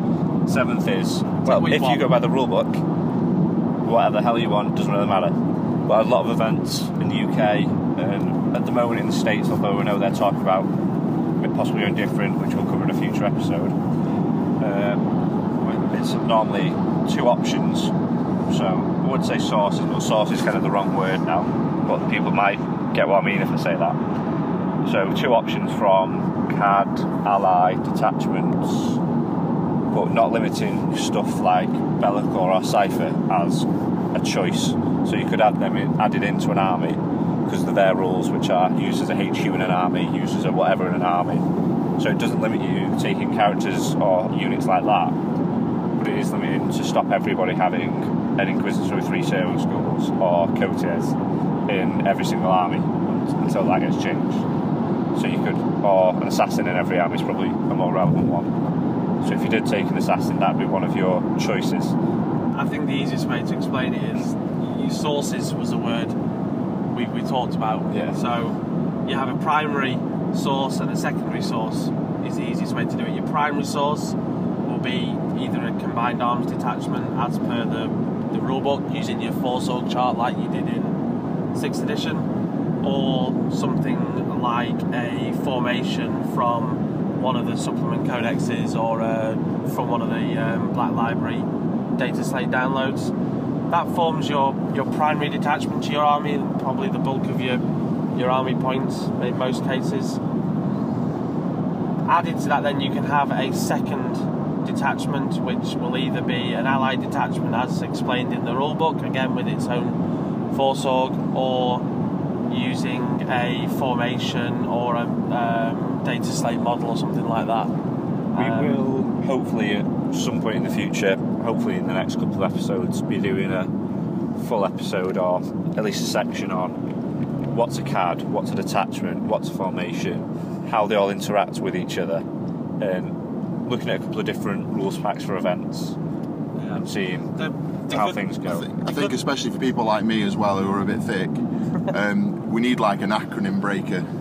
Just because CADs and all these things, yeah. I, I just like, what is this? What is that? I don't know. No. Please explain. We'll leave this one for you. We'll leave that one for you guys on the podcast to sort out later on. Yeah, 'cause I think first we need to understand. There's a lot. Of, there's a lot of new terms and phrases and working out what exactly an attachment. I think we need to get Chucky on the case. Is it an attachment or is it a card? Yeah. Or- I might do. of- Might, we know we do some diagrams for people. Diagrams are always good. Yeah, we'll Visual get, we'll get aids. some flowcharts going. Get everyone with their pen and paper at home. Now draw Follow this. Now draw that. First, draw a line. So first draw a circle, the- then the- another circle, then a straight. No, no, no. No, no, no, no, no. So the good. I think the good thing though with the the current committee we've got for the GT and um, the community links we've got is we're starting to see um, a, a bit of a standard starting to appear in the in the in the community. So obviously, Northern Warlords um, is a, a large the large um, community in the, the north run by or run partly by Matt and his colleagues, um, their friends, etc. Um, Rebel Warriors run some big tournaments which me and Paul belong to, and Chris. We've got Pete with his Brighton crew, um, and then we've obviously got our close ties to the likes of Tim running Caledonian, and the likes of Harry Allen with his Battlefield Birmingham um, tournaments, which do really well. But, but then, then big events have all followed the, the same sort of theme as the, the GT this year, one way or the other. So that's starting to help the community understand what, what to expect, which is good. I think what start what's helped us when we started off was because we'd played tournaments and been around the tournament scene for a couple of years or maybe longer for some of the other guys. Then we knew a lot of people who would go into events, and a lot of people knew of us or knew who we were. Maybe they hadn't met us, maybe they had. So when we said, "Cool, we're this group of people, we're setting up this event," they already had a bit of a connection with the community. We weren't trying to start Credibility, wasn't there, there? completely from scratch because we'd have been running the Northern Warlords events or the Ribble events or the Brighton events.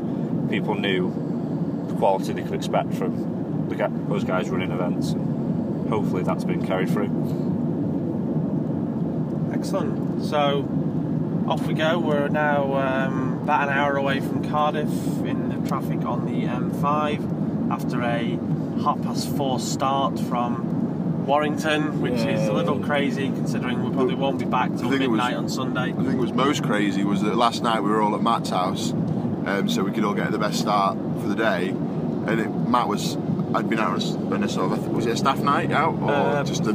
Someone from work had come back from Australia for a week, so Yeah, so- everyone out from work. He'd been on a night out, doing some heavy drinking, um, and he was the act- he was the one who decided to be sensible. It's like, okay, guys, we really need to go to bed now because we've got to be up in four hours. So, which surprised me. Shock everyone. Matt being sensible. I thought you were going to say Matt being drunk then. Over the podcast. That's not a shock for anyone, Matt. Over the podcast, you guys will probably find out that uh, Matt is probably the least sensible person we know. But uh, Uh, he's organised. He's organised, but he's sensible, always maybe.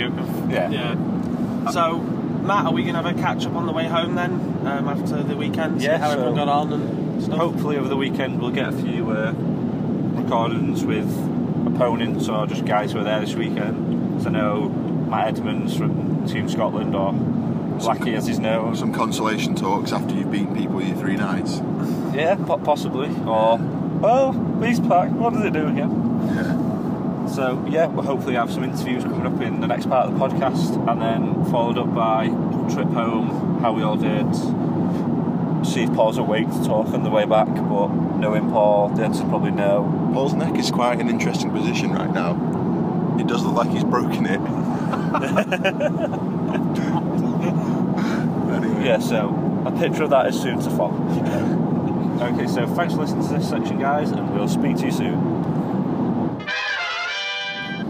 All right, hi guys, it's uh, us again after GT Heat 1. Um, just on the way back now from Cardiff after a weekend of gaming down there with the GT guys. Got Rob Sims, Matt. Hello. What's your surname again, Matt? Robertson. I'm only joking. I'm Paul Burke. Hello. With me, Gaz Jones. Um, so, how was the weekend gone? Let's hear some stories, tales of woe and some tales of win. I'll start with the venue. We can go on to our games probably.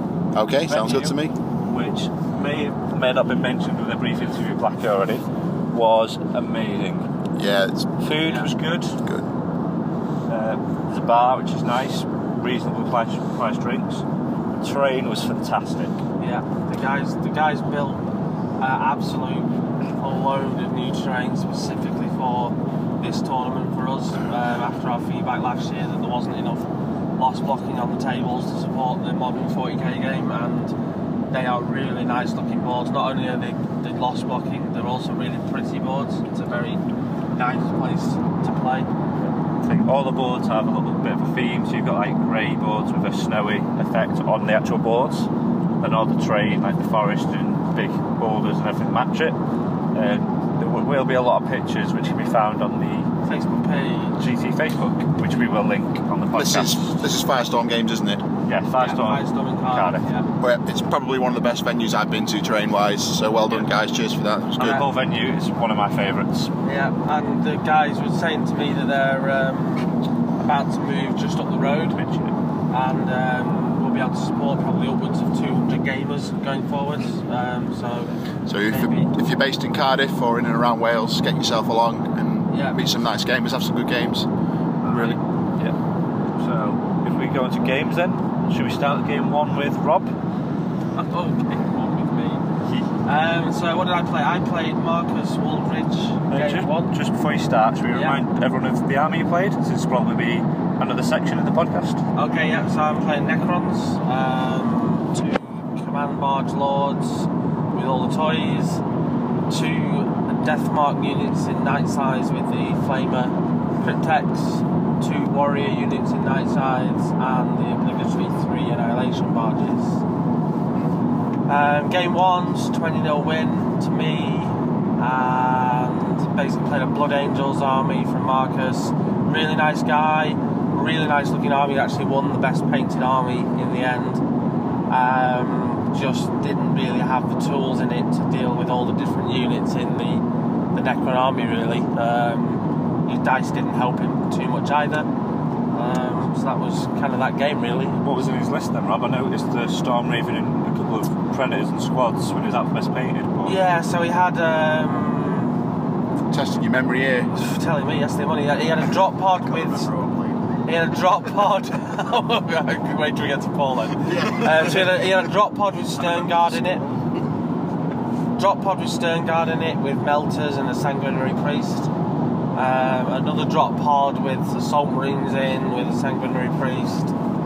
Um, Baal Predator, uh, Furioso Death Company Dreadnought, two Twin Las Razorbacks, the Forge World Whirlwind, uh, which was awesome. Um, apart from it failed to hit every time, every turn because it's a scatter, but it's a strength 8 AP3 ignores cover blast at 48 inches barrage. Is it D3 shots as well? And D3 shots. It's an amazing unit for like 125 points. Um, well worth it. And then it had a Storm Raven with some Death Company and a Reclusiarch in it. Um, so it's- there was a lot of stuff in there, but against Night Scythes, the Storm Raven didn't last very well, and everything else just kind of dies to Tesla as you would think it would do, really. So, kind of was what it does. So, off to a good start. Paul, can you uh, can, right cast your mind back all that way to yesterday? Can you remember Yesterday what happened? After no sleep and travelling down here, I was pretty tired. I remember at one. Did you play a man or a woman? I didn't ask. Was, what army was it, Paul? I don't know. I'm guessing possibly Eldar since they were everywhere. Yeah, can you talk us through their list? okay. Right, we're very sorry to Paul's opponent from game one yesterday. Paul's just a very rude bugger. We will find out. We'll find out. Spreadsheet who it was, and but yeah, And we'll make him talk. Paul got 20 nil I that played game. Beast Pack and I won 20 0, but I can't remember who I won against. Okay. Yeah. Right. Matt? Robbo? I just remind people of my list. It was an Ethereal, three Crisis suits, two to one Crisis suit, and two Riptides with Ion Accelerator SMS, and then the Adamantium Lance. Ben? Yep. Uh, so my first game, I played Simon Weekly, one of the localish Welsh guys, and he was running four or five Wave Serpents, two Night Spinners, and a Wraith Knight. Uh, I think I lost this game 14-6 with knights dying in hilarious ways. One of them got kicked in the crotch and punted by a Wraith Knight. And then in the same turn, I think it may have been turn four, one of them got punked by one Fire Dragon pen rolling a six and then a f- four or a five and taking off half its hull points.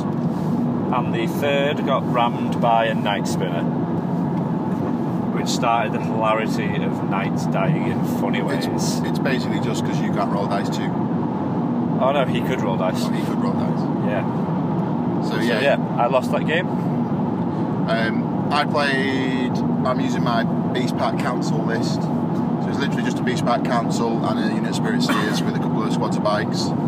And um, I played against Daniel Sargent using Eldar and Tau.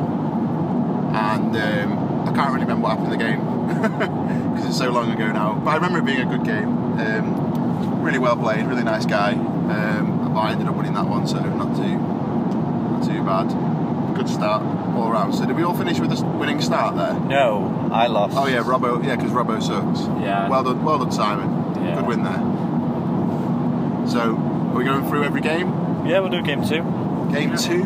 Game two, so back to me with my Necrons. Um, Dizzy Heights, table one, highest score. Um, I got to play the uh, Blackie with his um, Sea Screamer Council and Plague Drones and Fate Weaver and Horrors, the usual story. We do have a short interview with Blackie, which we'll put in just after this interview, moment with Rob.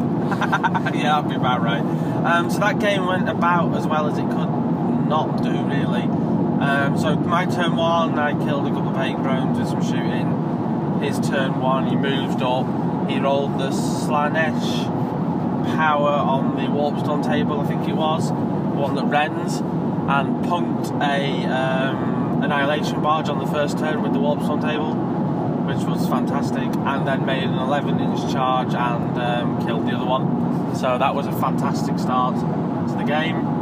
So I kind of moved around a bit. Um, So that was Blackie's really good tactics and skill playing well. oh yeah, yeah, just, just move forward and roll high dice rolls. Yeah.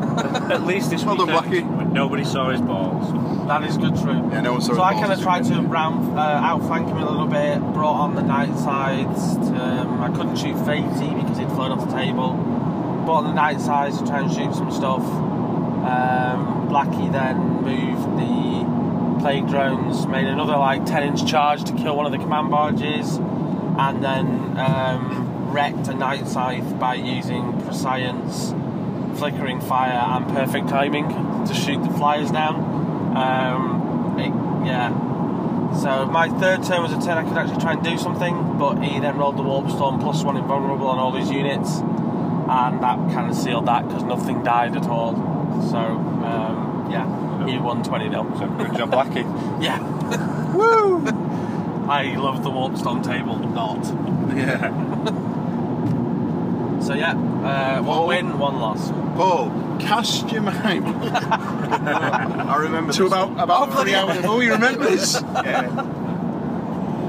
So I'm using Beast Pack uh, just before it gets taken away from me. I lose all my toys. Wow. Is that some custodial sentence or something, or? It's the usual build with Eldrad and two Wraith Knights. Usual build for some people. Yeah, well, usual for me. Yeah. Yeah. Um, so I've got Eldar in game two, Wave Serpent spam with triple Wraith Knight.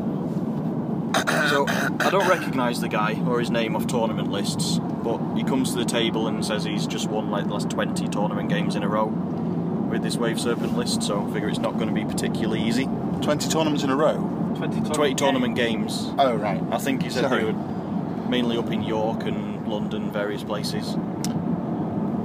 Um, so I get first turn, basically charge forwards and have quickening as well, so I run completely in his face in Vanguard. And he makes a bit of a deployment error and castles up in the corner, which he says after the game and realised it was a major cock up basically, because I just hemmed him in.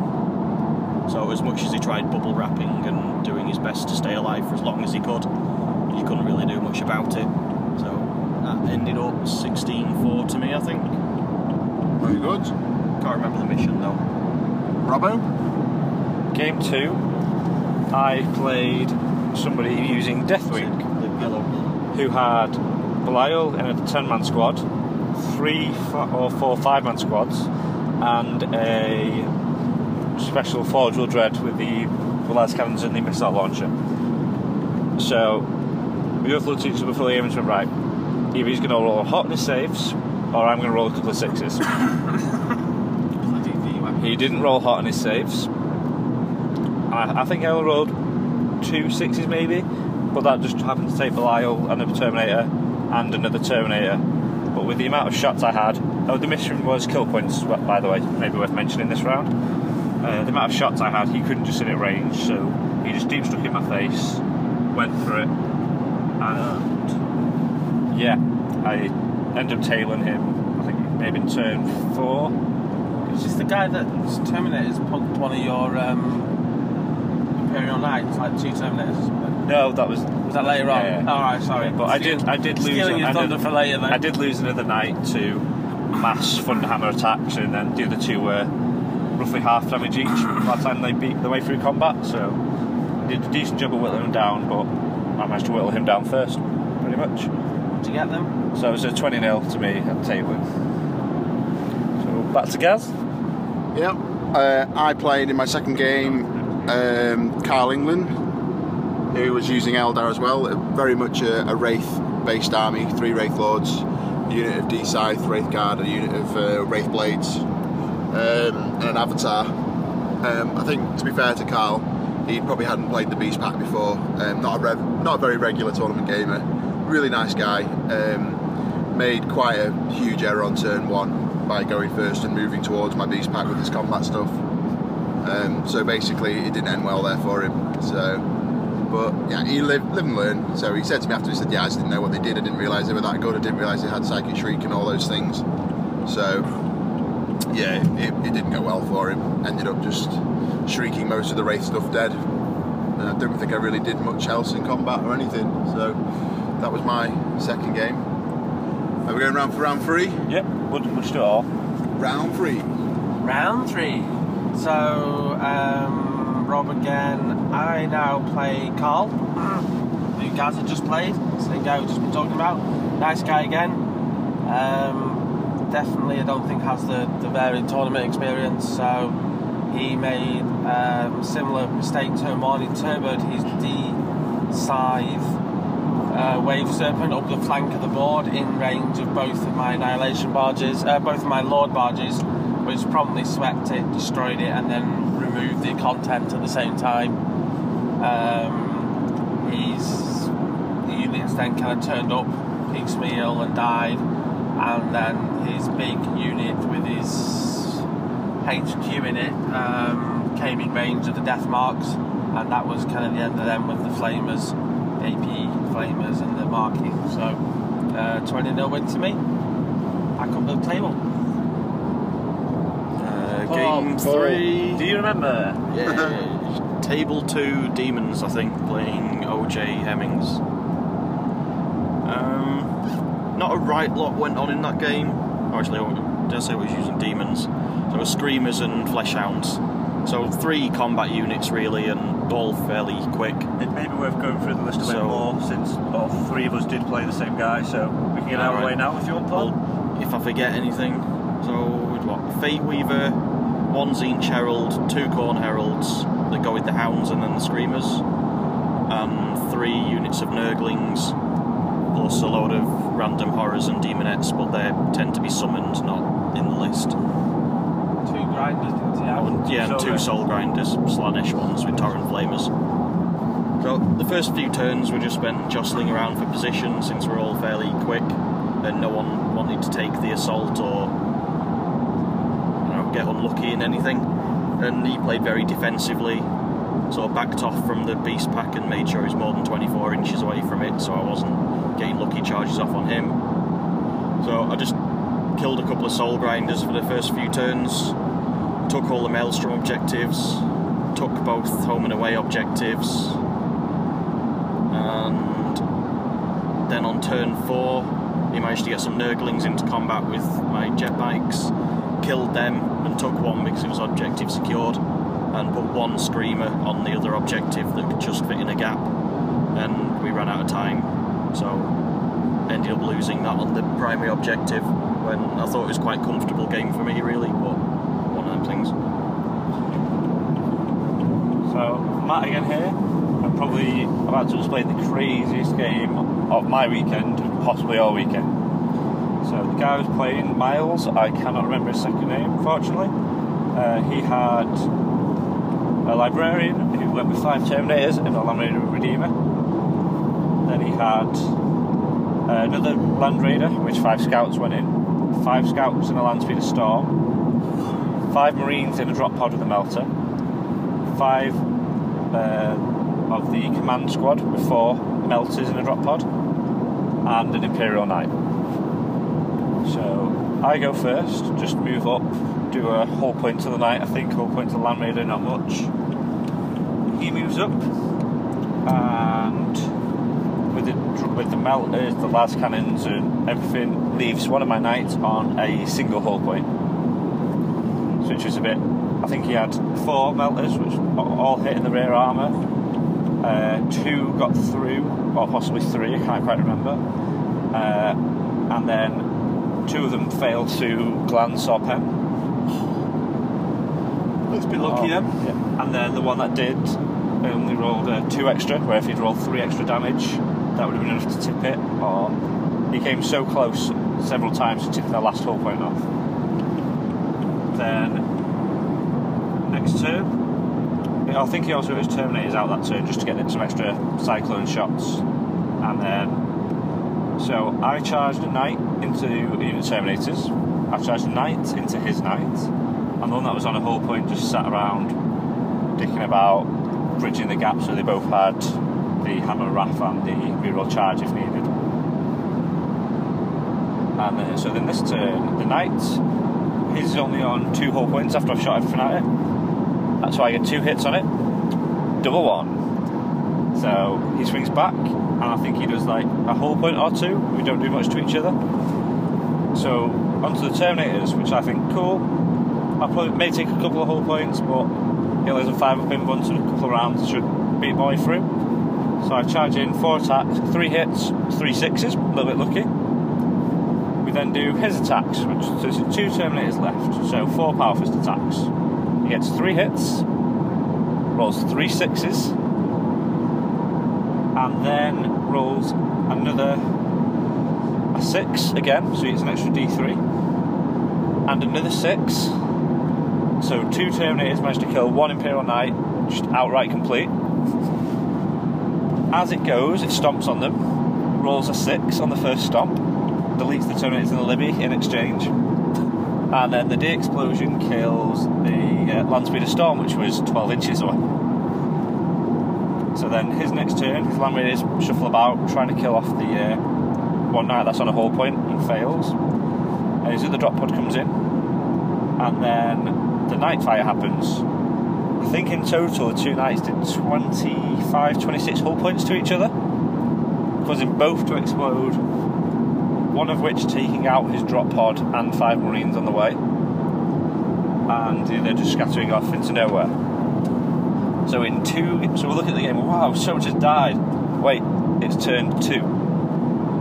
So in two turns, I think we'd killed three knights, left one on a hull point, ten marines, five terminators, two drop pods, five scouts, And a land speeder storm in a pear a, tree. a land speeder storm, and a pear tree. it was brutal. Doesn't sound like much happened in that game. Well, after that, it, I charged a land raider and killed it. My Riptides finished off his scouts and little unit. And then he had one land raider running around all game, which eventually managed to pluck off my knight. Was on one hull point last turn, and I had two Riptides at long range, one trying to charge. Oh, so one at long range, one shooting, then trying to charge it to just try and finish it off. Which failed to do, but it still ended up for 20 0 to me. Because I had so much board control after that second turn that I could just get all the maelstrom points, get the objectives I needed, and then, yeah, win 20 0, which put me on 46 points after day one, which wasn't too bad. Alright. Yeah. So, Gaz? Um, my third game, I played a right knobber. I played some dude called Blackie. um, demon army that. You played Blackie before? You played Blackie in Yeah, Game Rob. 2? I did, yeah. Oh my god. Basically, it's that game where whoever gets the best powers wins. And we both got pretty good powers. And it was looking good for me. And then I managed to charge into his um, screamers and into his flesh hounds. Is it flesh Plague hounds? drones. Plague drones, sorry, plague drones. And into the unit of horrors with a beast pack, but failed to get off. Uh, killed killed quite a lot of stuff, sorry, in that round of combat. Won the round by 14, something along those lines. Um, horrors were left with three horrors left after his instability checks. He lost about two screamers after the instability check. And then he rolls a double one with his plague drones, so they all come back after I kill him three of them. What did I tell you about the warp storm table? No, it's not the warp storm table. It was instability check. Stability is all the same thing. Yeah, so yeah, that was great fun. Then I proceeded next turn to fail invisibility. So he's then smashing the crap out of my beast pack. Thankfully, I survived with just enough models left to still be a viable unit. But then it all flips for Blackie, and I roll turbo powers. Um, pretty much batter his plague drones down, so they've all got one wound left each. Screamers aren't doing a lot. I've still got the whole Seer Council waiting to come in, um, so I can hit and run out with the Beast Pack, join all the characters to the Seer Council, and then just go all again with the Seer Council with Protect on, so they'll be having two re-rolling saves. So unfortunately, we ran out of time um, after this, so we had a little bit of a conflab, decided what the scores would have been, and then that was my game three. So after day one, what we on here? We're on. You're on three wins, Matt. No, no, two, two and a wins loss. so 46 points total for me. Two and a loss. Bob. Uh, 40 points, two and a loss. Two and a loss. Uh, two and a kind of a losing draw, I suppose. We've done 12 polls for the third game. And I was, I, I was on three wins. Played over.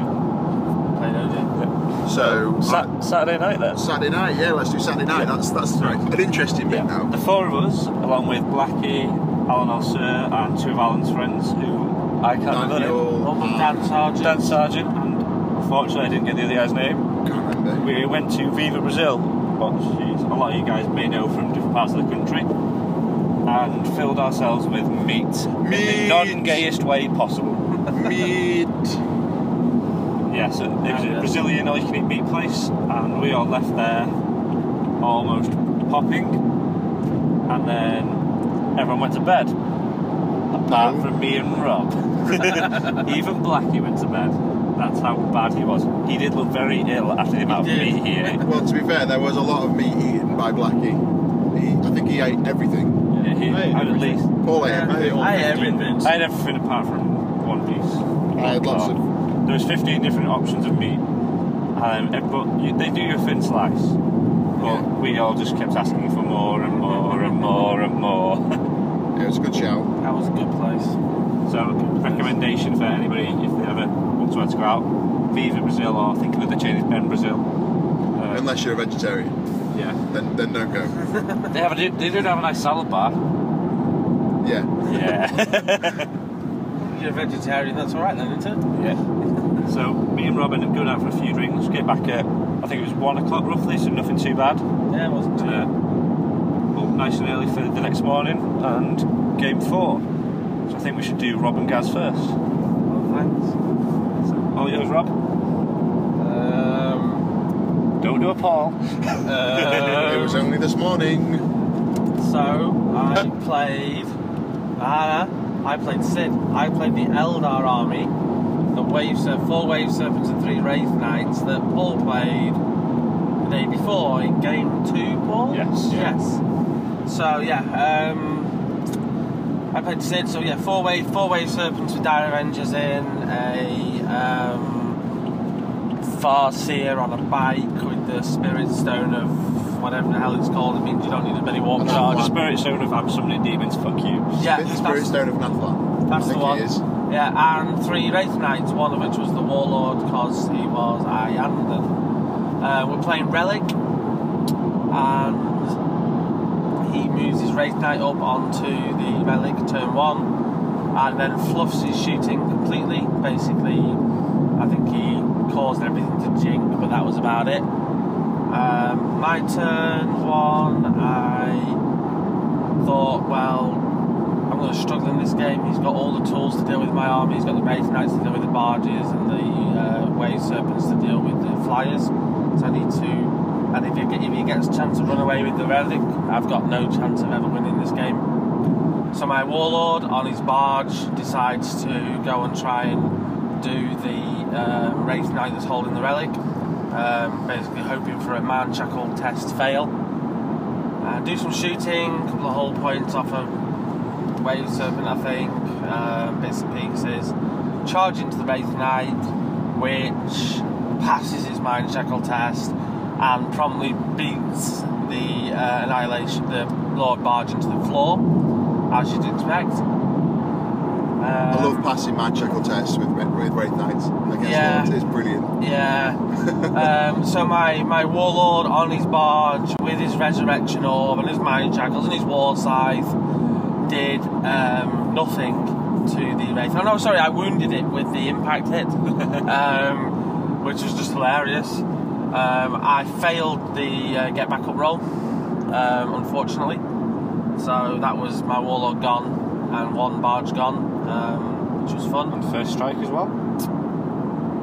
and the attempt to get first strike, he has to kill something in my turn. Oh, to his turn. Yeah, yeah, yeah. So his turn two, he moves over with two of the knights to attack my other lord on the barge. Um, shoots some shields off some annihilation barge. Basically, for most of the game, it was a four-way serpent versus the annihilation barges fight. Um, so we'll kind of forget that for the rest of the game. He charged in against the next. Um, what do you call it? An um, barge lord. Barge lord.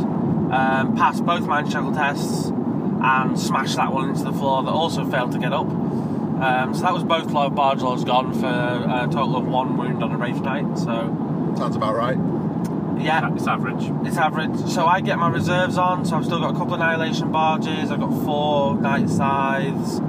Uh, or three night scythes came on, I think. and marked one of the um, Wraith Knights that was um, holding an objective with all the Tesla and everything there. Um, basically, I had uh, fully unwounded Wraith Knight, and uh, the Wraith Knight I think I've got down to like three wounds at that point. So I marked one, like five Tesla destructors, shot the living crap out of them with the AP1 flamers and everything, and he passed something like 27 uh, out of 30 saves, including like three out of four five up covers from AP2 hits from the sniper rifles. So basically, that entire shooting block didn't actually kill anything other than put some wounds on some Wraith Knights. So that was really not looking so good at that point. Game carried on. I managed to, on the last turn, turn five, got a cheeky contest onto the relic um, that was held by Wraith Knight because of he didn't sort of position it quite right. And one Deathmark unit managed to drop a Wraith Knight in one round of shooting, which was hilarious. Was that with or without marked? No, it was marked, Oh. but he just they just punked it. So the flames did two wounds, and then the sniper shots did like, a couple of AP two wounds, and then he fluffed his he like completely fluffed all the saves on his warlord, which was just hilarious. Uh, unfortunately, Gaz, our own Gaz, rolled for the turn six and rolled a five. Oh, is that what that was for? Yeah, yeah, you basically screwed me completely. All right, I just got handed a dice and told roll it. yeah, I know. That's fine. Um, so yeah, the game carried on. Was my contestant unit when my unit getting line breaker when my rest of my barges were dead. I had basically two flyers left and one unit of death marks. That was it. So uh, twenty 0 loss to me. So, Gaz, how was your game? Uh, game four was against uh, Demons. Uh, OJ was it? Yeah. Who's played him already? Paul has played the game of the game. So played played OJ after Paul played him. Um, yeah, this game could have gone better. Um, it was the relic. OJ got first turn, jumped on the relic, moved back for the first three turns. So I couldn't catch up to him in three turns, and we ran out of time after three turns. So, um, I, but on the end of turn three, I was stood about two inches away from his unit of hounds with the relic. The problem with this game was I had about five different ways I could have won the game, um, typical Gaz Jones style. Managed to fail every single dice roll for everything. So, first of all, I couldn't kill a soul grinder in combat with um, 20 Witchblade attacks when he only had one hull point left. So that was the first downside. Because if I'd done that, I'd just been able to get on the relic and contest it. It was only held by six demonettes, which were summoned, so they weren't even objective secured. So I could have killed them and then put some jetbikes on the relic. Next one was I failed my hit and run with the beast pack. Next turn, um, I've got Gate of Infinity on the Seer Council. So I tried to gate out of the combat, failed the Gate of Infinity test. Um, I then try and shoot the demonettes with some jet bikes, cause five wounds, he makes four saves. So I can't even get in there into contest with my other unit jet bikes, which were ready to turbo in. So I had so many outs, but just couldn't roll dice for Toffee. So anyway, that's that was that game. So again, it was one of those ones ran out of time. Um, if it had carried on, I'm pretty sure I'd have managed to win that one. But you know, things like that happen at events sometimes. You can't finish the game. You can't really predict what's going to happen with dice rolling, but which was a shame. You can if it's you. Well, you can if it's me, You know yeah. what. Everyone, if it's me, and it's like there's that one crucial dice roll which has got a nine, 99% chance of passing, No I'll chance. fail it, yeah. Well, it, it will be a point to men, we may talk about later on about the times in games and things like that. So we'll come back to that at some point later. So, my game four, I got to play an utter chump. Another one? Yeah. So did I. And Paul also played an utter chump. Some unknown prick who just turned up for the weekend to ruin everyone's fun. Who did you play? Who did you play? Paul Burke. Who did you play? He played himself in a mirror. so yeah, me and Paul played each other. Um, he got the powers he needed. Unfortunately, no hammer hand. Uh, but I got to go first. And my scatter dice were horrendous. I couldn't hit anything, could I, Paul? No, you couldn't. You, what, in two turns, you have 16 large blasts. And every single one of them hit. Or if it scattered, it was. Yeah, if it like scattered, it scattered or- an inch and still hit as many models as when you placed it originally. So yeah, my first turn was pretty good. I think I killed his Spirit Saber the Shard, another Spirit Saber, three Beastmasters and seven or eight dogs or so. About half the beast pack nearly. Yeah. A good chunk of it. So, it was a good start. off Wraith Knights. Oh. Then Paul runs forward a little bit, tries punking a Riptide. Which I noticed Rob's got us all saying punking. uh, doesn't do much. No, turn one, I don't really achieve anything. I just finally get some psychic powers up to hopefully not die quite as quickly to shooting in turn two. So that's My- about it for me. My turn two, move up with the Knights a little bit.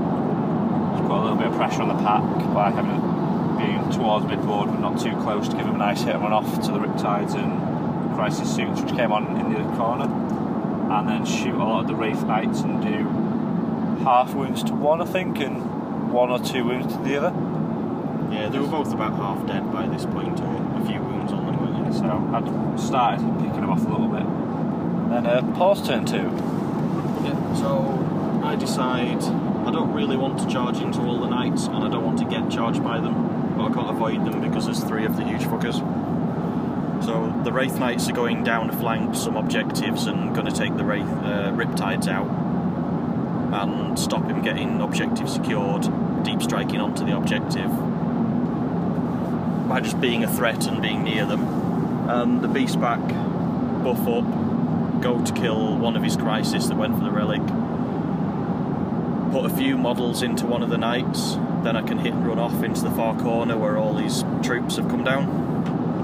And then Matt decides to stomp, roll a six, and kill the beast pack with a sweeping advance. The six took the Baron off. Yeah, took the Baron off, by made five. sure he won combat by five or six, and swept the initiative six beast pack.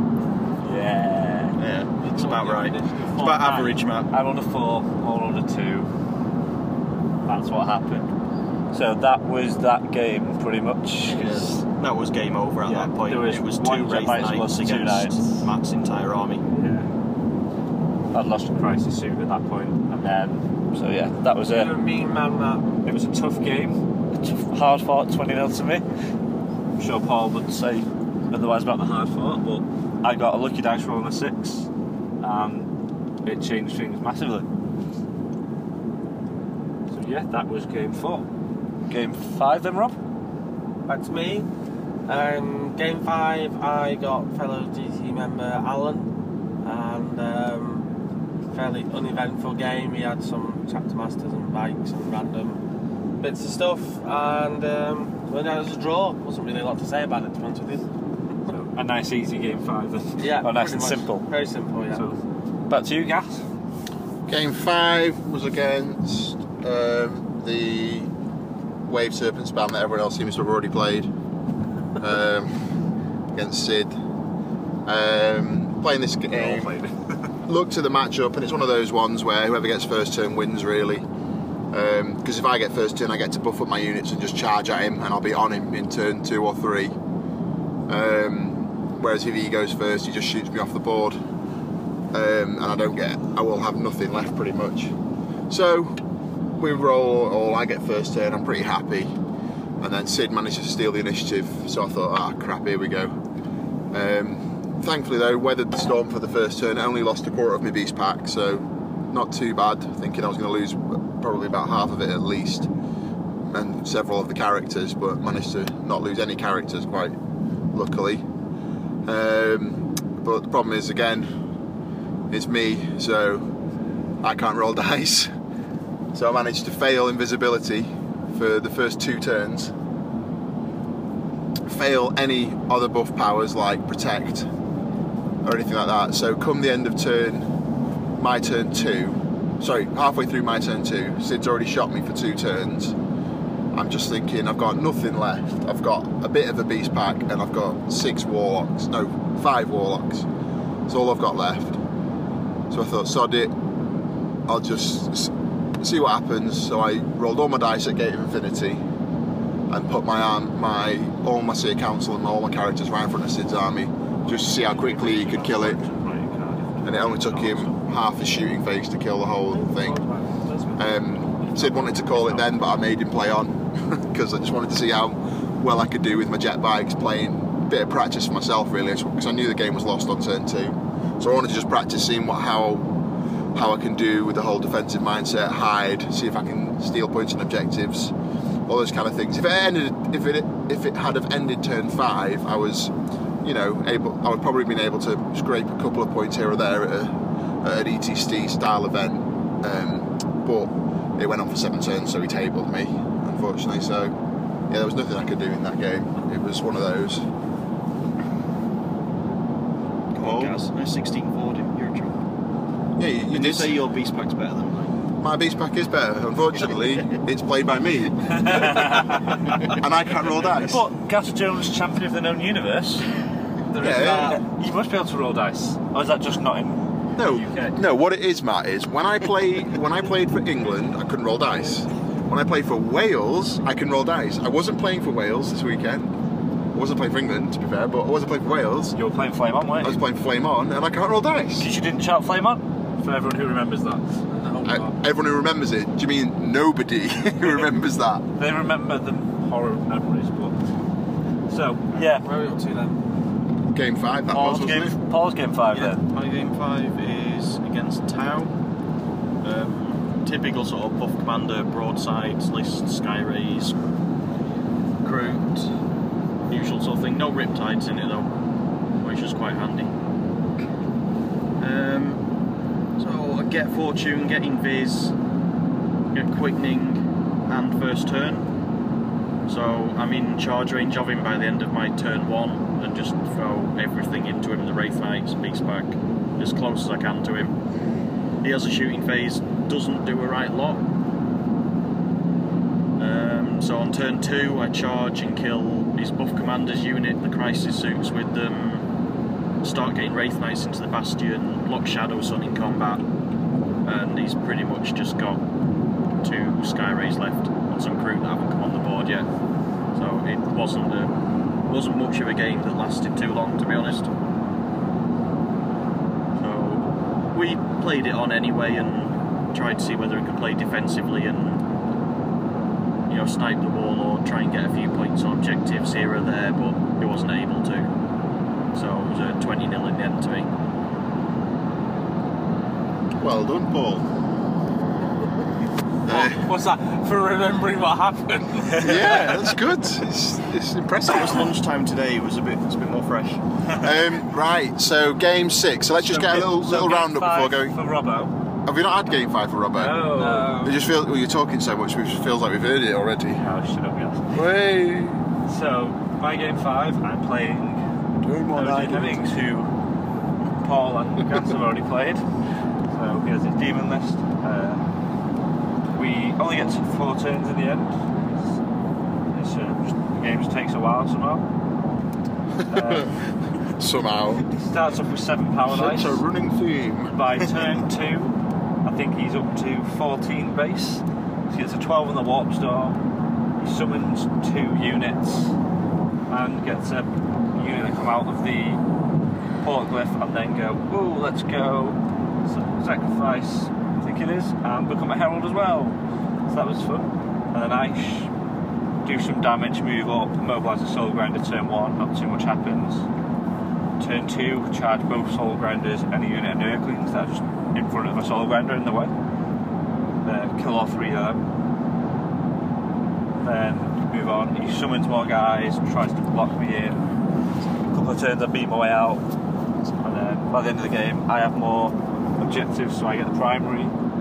We draw the secondary on the maelstrom and I think I won I think he won the uh, tertiary, so ended up 13 7 to me. So, yeah. So, going into a roundup, as Gaz suggested before skipping me out. Well, So- you know, no one likes you anyway. Rob, game six, how's things looking for you before we go into it? Um, not that great, to be honest with you. Um, 40 something points, 50 something points, something like that. So, um, two wins, two losses, and a draw at that point. Uh, Necrons are suffering. Don't think they're, um, I don't know, against the current meta, not quite as good as everyone thinks they are on paper. Certainly not that build. Um, certainly struggle against demons and Eldar. Um, and everything is demons and Eldar, so it's kind of that. So yeah, I went table um, seven, game six, and it's Eldar with um, yeah, lots of stuff that kills Necrons. so he's uh, it's oh, what's the gentleman's name now? Now I can't remember his name. Can anyone else remember his name? I did not see your last game, That's alright. So no, can't remember the guy's name. Very nice guy, playing with Eldar, it's three wave serpents, some uh, war walkers outflanking, some deep striking, um, warp spiders, a fire prism, a wraith knight. So it's not what you would call an optimized tournament list. It's got fire dragons in there and um, four units of jet bike. So it's got all the good stuff in, but not a properly optimized tournament style Eldar list. And he kind of did well. First turn was funny. I gave him first turn. He did and then I managed to kill two wave serpents turn one with three annihilation barges. Just went a bit turbo six mental and wrecked them. One he put on pe- top of a piece of impassable terrain, um, so the contents were dead as well because they had nowhere to deploy. Um, so I thought, well, okay, well, you know, that's a good start. Maybe with a chance here. His turn two, his reserves come on. So the five warp spiders drop down, kill annihilation barge. The war walkers come on, kill the lord command barge. The wraith knight steps up, kills the lord command barge with just two strength ten shots. Just six, six, six, six gone. Uh, both lord command barges failed to stand up, uh, as they have in pretty much every game so of the day. So at this point, I've got one annihilation barge left. Um, and four night scythes, and that's about it. We're playing Hammer and Anvil, so I can't get the death marks into range of anything useful on turn turn they come. So we, we play backwards and forwards, shoot this, shoot that, and on turn five, because I'm going second, I managed to jump. Um, so we're playing, sorry, playing Crusade, um, primaries for four objectives. I managed to drop on all the objectives, flame this, shoot that, shoot the other, and I'm winning, winning the primary mission turn five, uh, losing the secondary, and winning the tertiary. Game continues, and he shoots me off the objectives, so he's then winning again. And I try the sort of last desperate ditch. Well, I need one night scythe to kill a wraith knight, I need one night scythe to kill this type stuff, uh, which doesn't work, and uh, basically dies, and he wins 20 0. So, not a great end for the Necrons against Eldar again. Paul? Uh, oh, let's go to Matt. oh, it's good to Matt, yeah. Yeah. So I'm now on table one, currently in the lead by I think one point at this point. But anyone on the top two tables could still win it because it was all very close still. I'm playing Sid, who everybody in the car has played. A quick refresh of his list: is four Wave Serpents, Dire Avengers, three Wraith Knights, and a Farseer of Summoning Crap. So he seizes on me, which actually a good thing. uh, shoots, kills a Riptide turn one. It's a little bit upsetting, but I, my saves weren't too great, and then he just managed to blink it off with Serpents in the end. Then I move up, nothing, because he rolled the Warlord trait and I ended where his Warlord and friendly models within 12 get 6 up feel no pain. So the four wounds I took cause, which went through the ruin saves after night fight, I think maybe only two or three went through. He rolled a six and saved each one. That was fun. Uh, his turn two summoned a few demons. I think turn one he summoned a unit, turn two summoned a unit of uh, plaguebearers. So they come drop down midboard, knights move round. Takes a couple of hull points off some of my knights. Uh, my turn to charge both plaguebearer squads and wipe them out.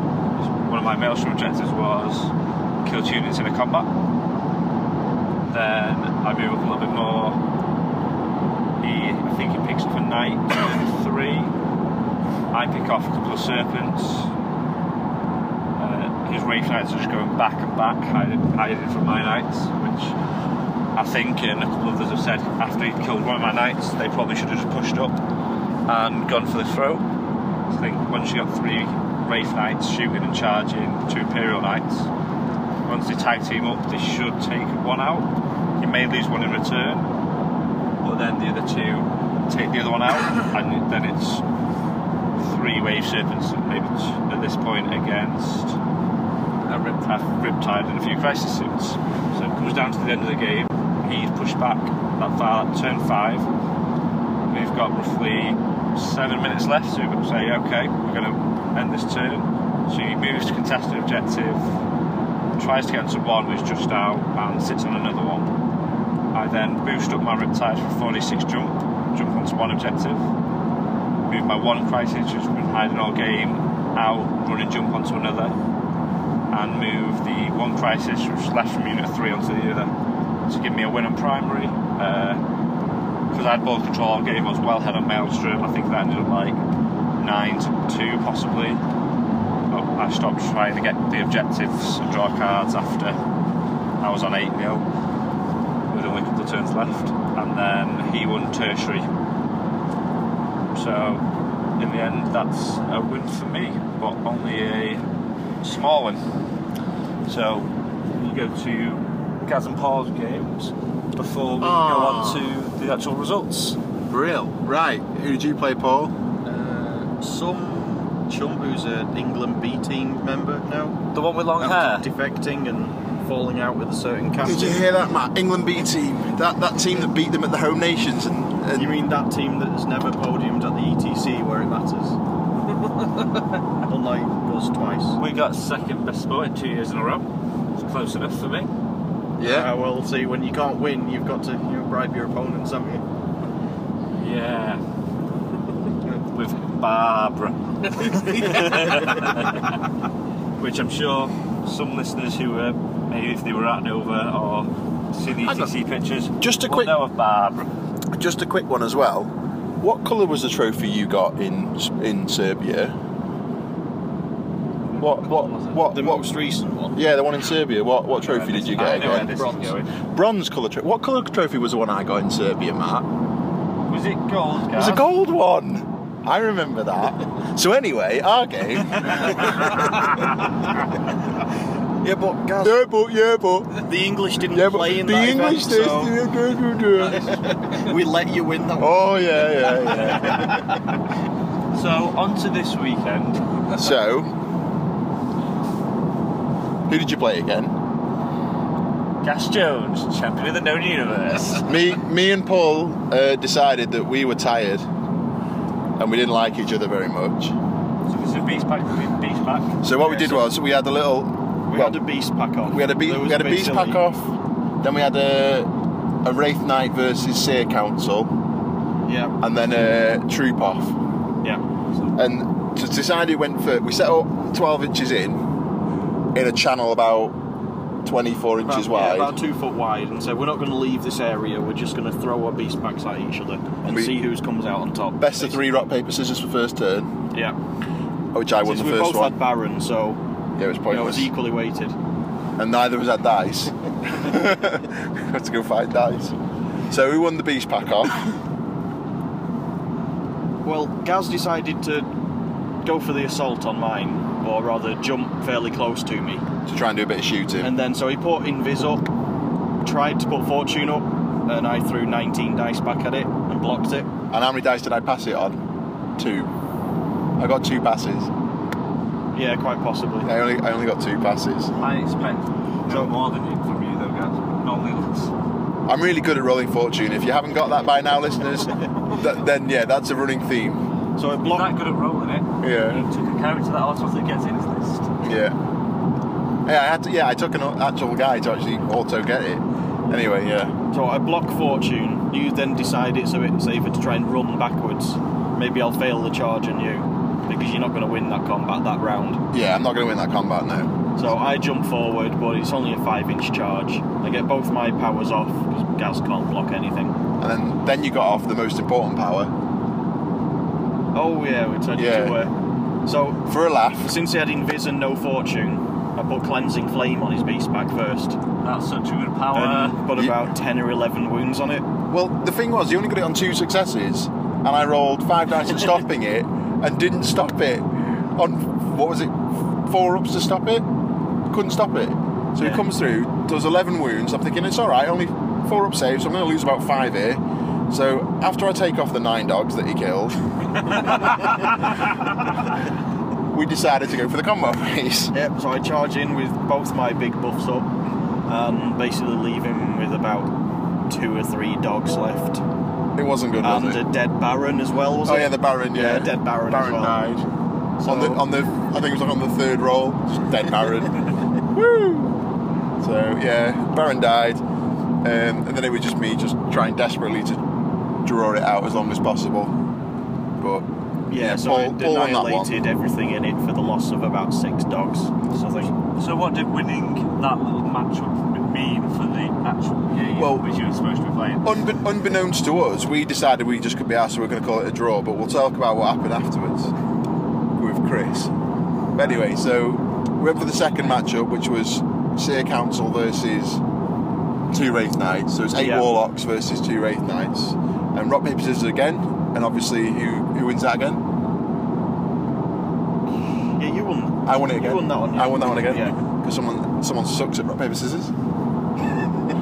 um, so I decide to move the bikes forward to one flank and throw a vortex of doom. Is it called the vortex of doom? Yeah. Yeah, the vortex of doom at one of his wraith knights, which hits and does one wound. But then at the start of Paul's turn, Yeah, it then stays where it is and hits me again, taking another three wounds off, I think. yeah, so it's down to two wounds. This wraith Yeah, knight. so my Wraith Knight's screwed at this point. So then, did you bounce them towards me? Didn't you? Yeah, jumped them both up, shot, killed two Warlocks. Killed Killed- the one on two wounds, nearest made the charge. No, you. Well, you know, you took it down to one wound on the Overwatch. Yeah, I took it down to one wound. Yeah. Made the charge, killed another Warlock, but No, because I was left with four. You killed three in shooting phase. Did you? Oh no, no. You killed one and No, two. I only four two from shooting, Oh no, because the vortex of doom guy killed himself. Oh yeah, he, he perils. Yeah, he himself, perils yeah. himself out. So yeah, I was allowed to four warlocks, and you had a wraith knight on six wounds.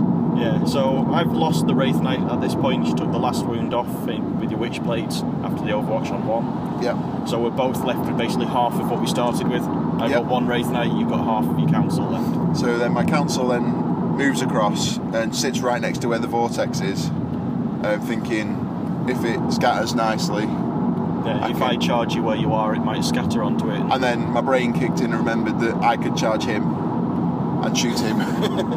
so I did that and took, what was it, two wounds off with the shooting? Yeah, you got two Rens on your Shuriken. Two rounds of the shurings, charged you, killed, did another wound. You did.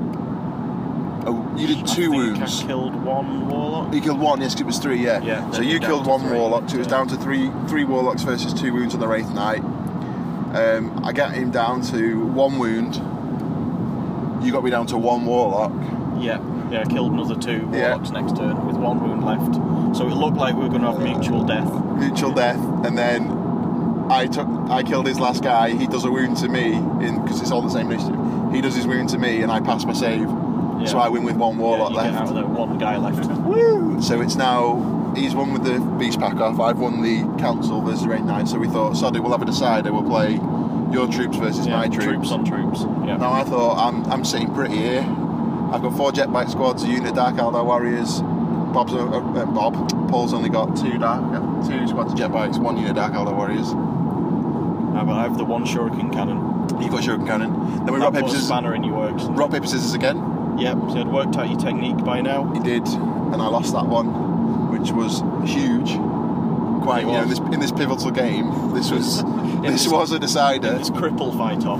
yeah. Um, I killed a couple of bikes at long range, I think. Yeah. And you passed your leadership tests. yeah. You then move up, but you're out of range because you don't have shuriken cannons or anything on any of yours. So, Yeah. Well, you take one pot shot at my cannon that was still in range. Yeah. but don't do anything. No, and then um, then a bit of chipping back and forth. I'm left with about the same size as you now. I've only got about I've got about seven bikes. Uh, no, sort of about six bikes. You've got about five yeah, 'cause bikes. The next turn, I moved up and got the jump on you with all the shurikens. Yeah. Because you couldn't just sit back, Yeah, whereas I could. yeah.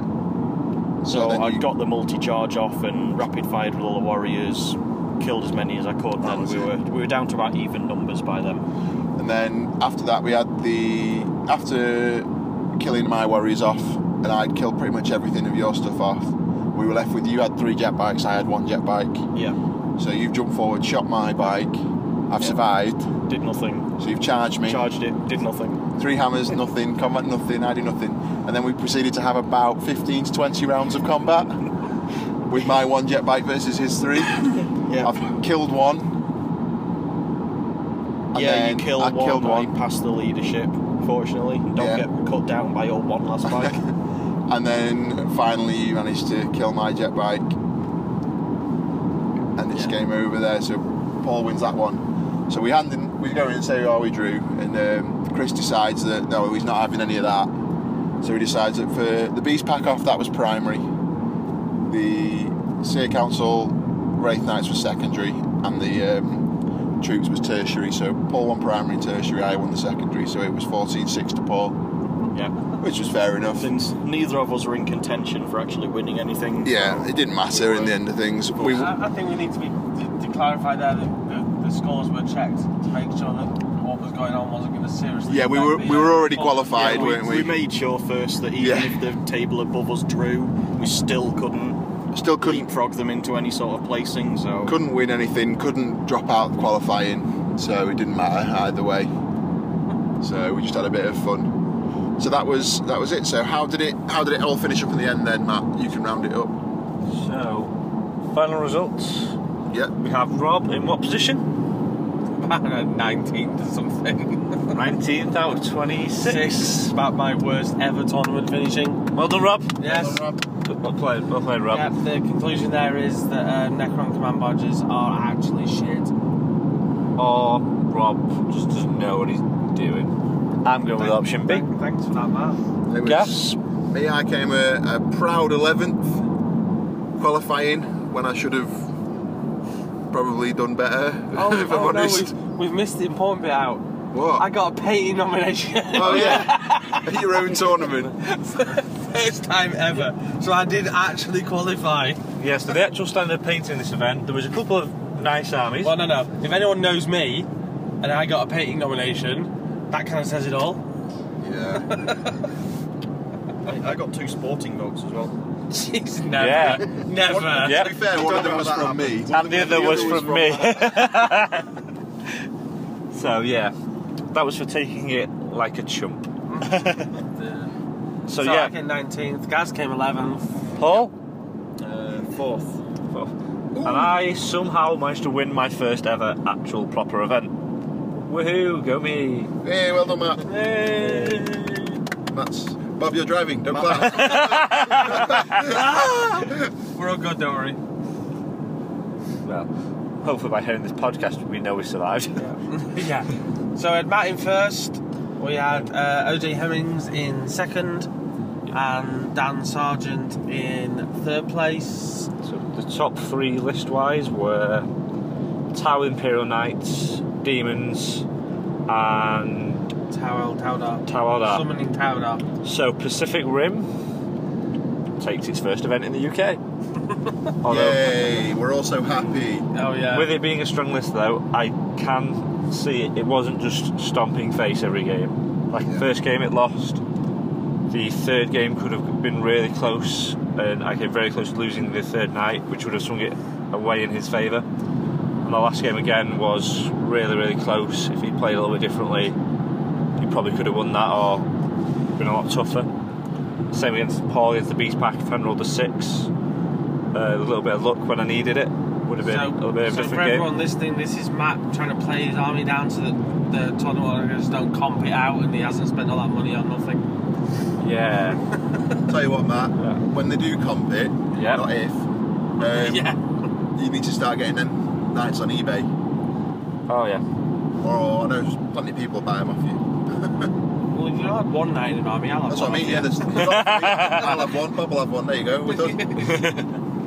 But nah, it's a very good strong list. I did find at some points because you do have 11 models in the army. Once you lose a knight, which against well, there's a lot of wave serpents and Imperial knights things like that running around. it's not ridiculously hard to do. Then, if you lose a knight and a riptide, say, you're down to three models which are actually doing anything in the game.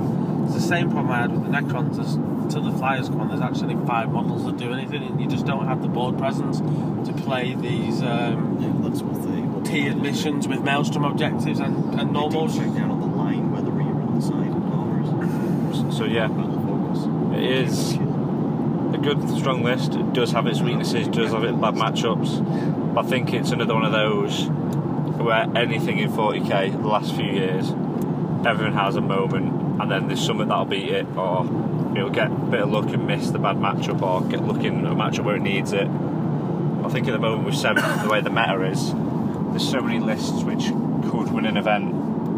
It's just getting the matchups, getting a little bit of luck, or yeah, being a chump and rolling a six every now and again when you need it. True, true. Um, to round up the results, um, Marcus Waldridge got our best painted for his very nice Blood Angel army. That's who Um, Rob played in game one. So I played in game one. That was a quite a landslide on the votes. And I'm trying to remember, it's Aaron Quigley um, that took the most sporting vote. And they took um, between them all took a pile of prizes home from our wonderful sponsors. Yes, a big thanks to Mantic, who Yeah. I have the new Mars Attack game, which I can't wait to play. Will be really good, and the models look awesome. And I've heard good things about it. I've been waiting to play that since it came out. so I think it's only just come out. yeah, that's what I mean. Uh, since I heard about it with the yeah. um, startup. And if anyone's interested in that, if you just Google Mars Attack Mantic games, I'm sure you'll be able to find out all about it. And it's based on the actual film, isn't it? The real Mars. It's not just a random game. You know, the uh, Tim Burton movie. So if anyone's interested in that movie, this game's for you. Yeah. Uh, big thanks to KR for my new KR case, which I need to find somewhere to put along with all the other cases, being a hobbyist and having too much stuff. You can never have too many cases. No, you have too much stuff to put in the cases, not enough space for the cases. Then. Yeah. Uh, big thanks to Element Games for the vouchers and prize support, and again to Army Painter, although unfortunately none of that went to me. Aww. No, great prize support, great event, great terrain, great venue. All in all, so far, really good weekend. Yep. And now we're just an hour and a bit away from home, about to go get some food. Yes. Yeah. Mm. So what are we going to talk about for the next hour to pass the journey? Slow play. Slow play. Time. Let's yeah. Let's and waste time. Feedback. Feedback. Talk really slowly. Play like you talk. Okay. Right. Cheers, guys. That's odd. I thought that would be big news. You thought what would be big news? Well, there seems to be an absence of a certain ornithological piece. A headline regarding mass awareness of a certain avian variety. What are you talking about? Oh, have you not heard? It was my understanding that everyone had heard. Heard what? Brian, don't! Oh, well, a bird, bird, bird. But bird's a word, oh, well, a bird, bird, bird. But bird's a word, oh, well, a bird, bird, bird. But bird's a word, oh, well, a bird, bird, bird. But bird's a word, oh, Brian, don't you know about the bird? Well, Peter's gonna tell you about the bird, oh, well, a bird, bird. But bird's a word, oh, well, a bird. Surfing.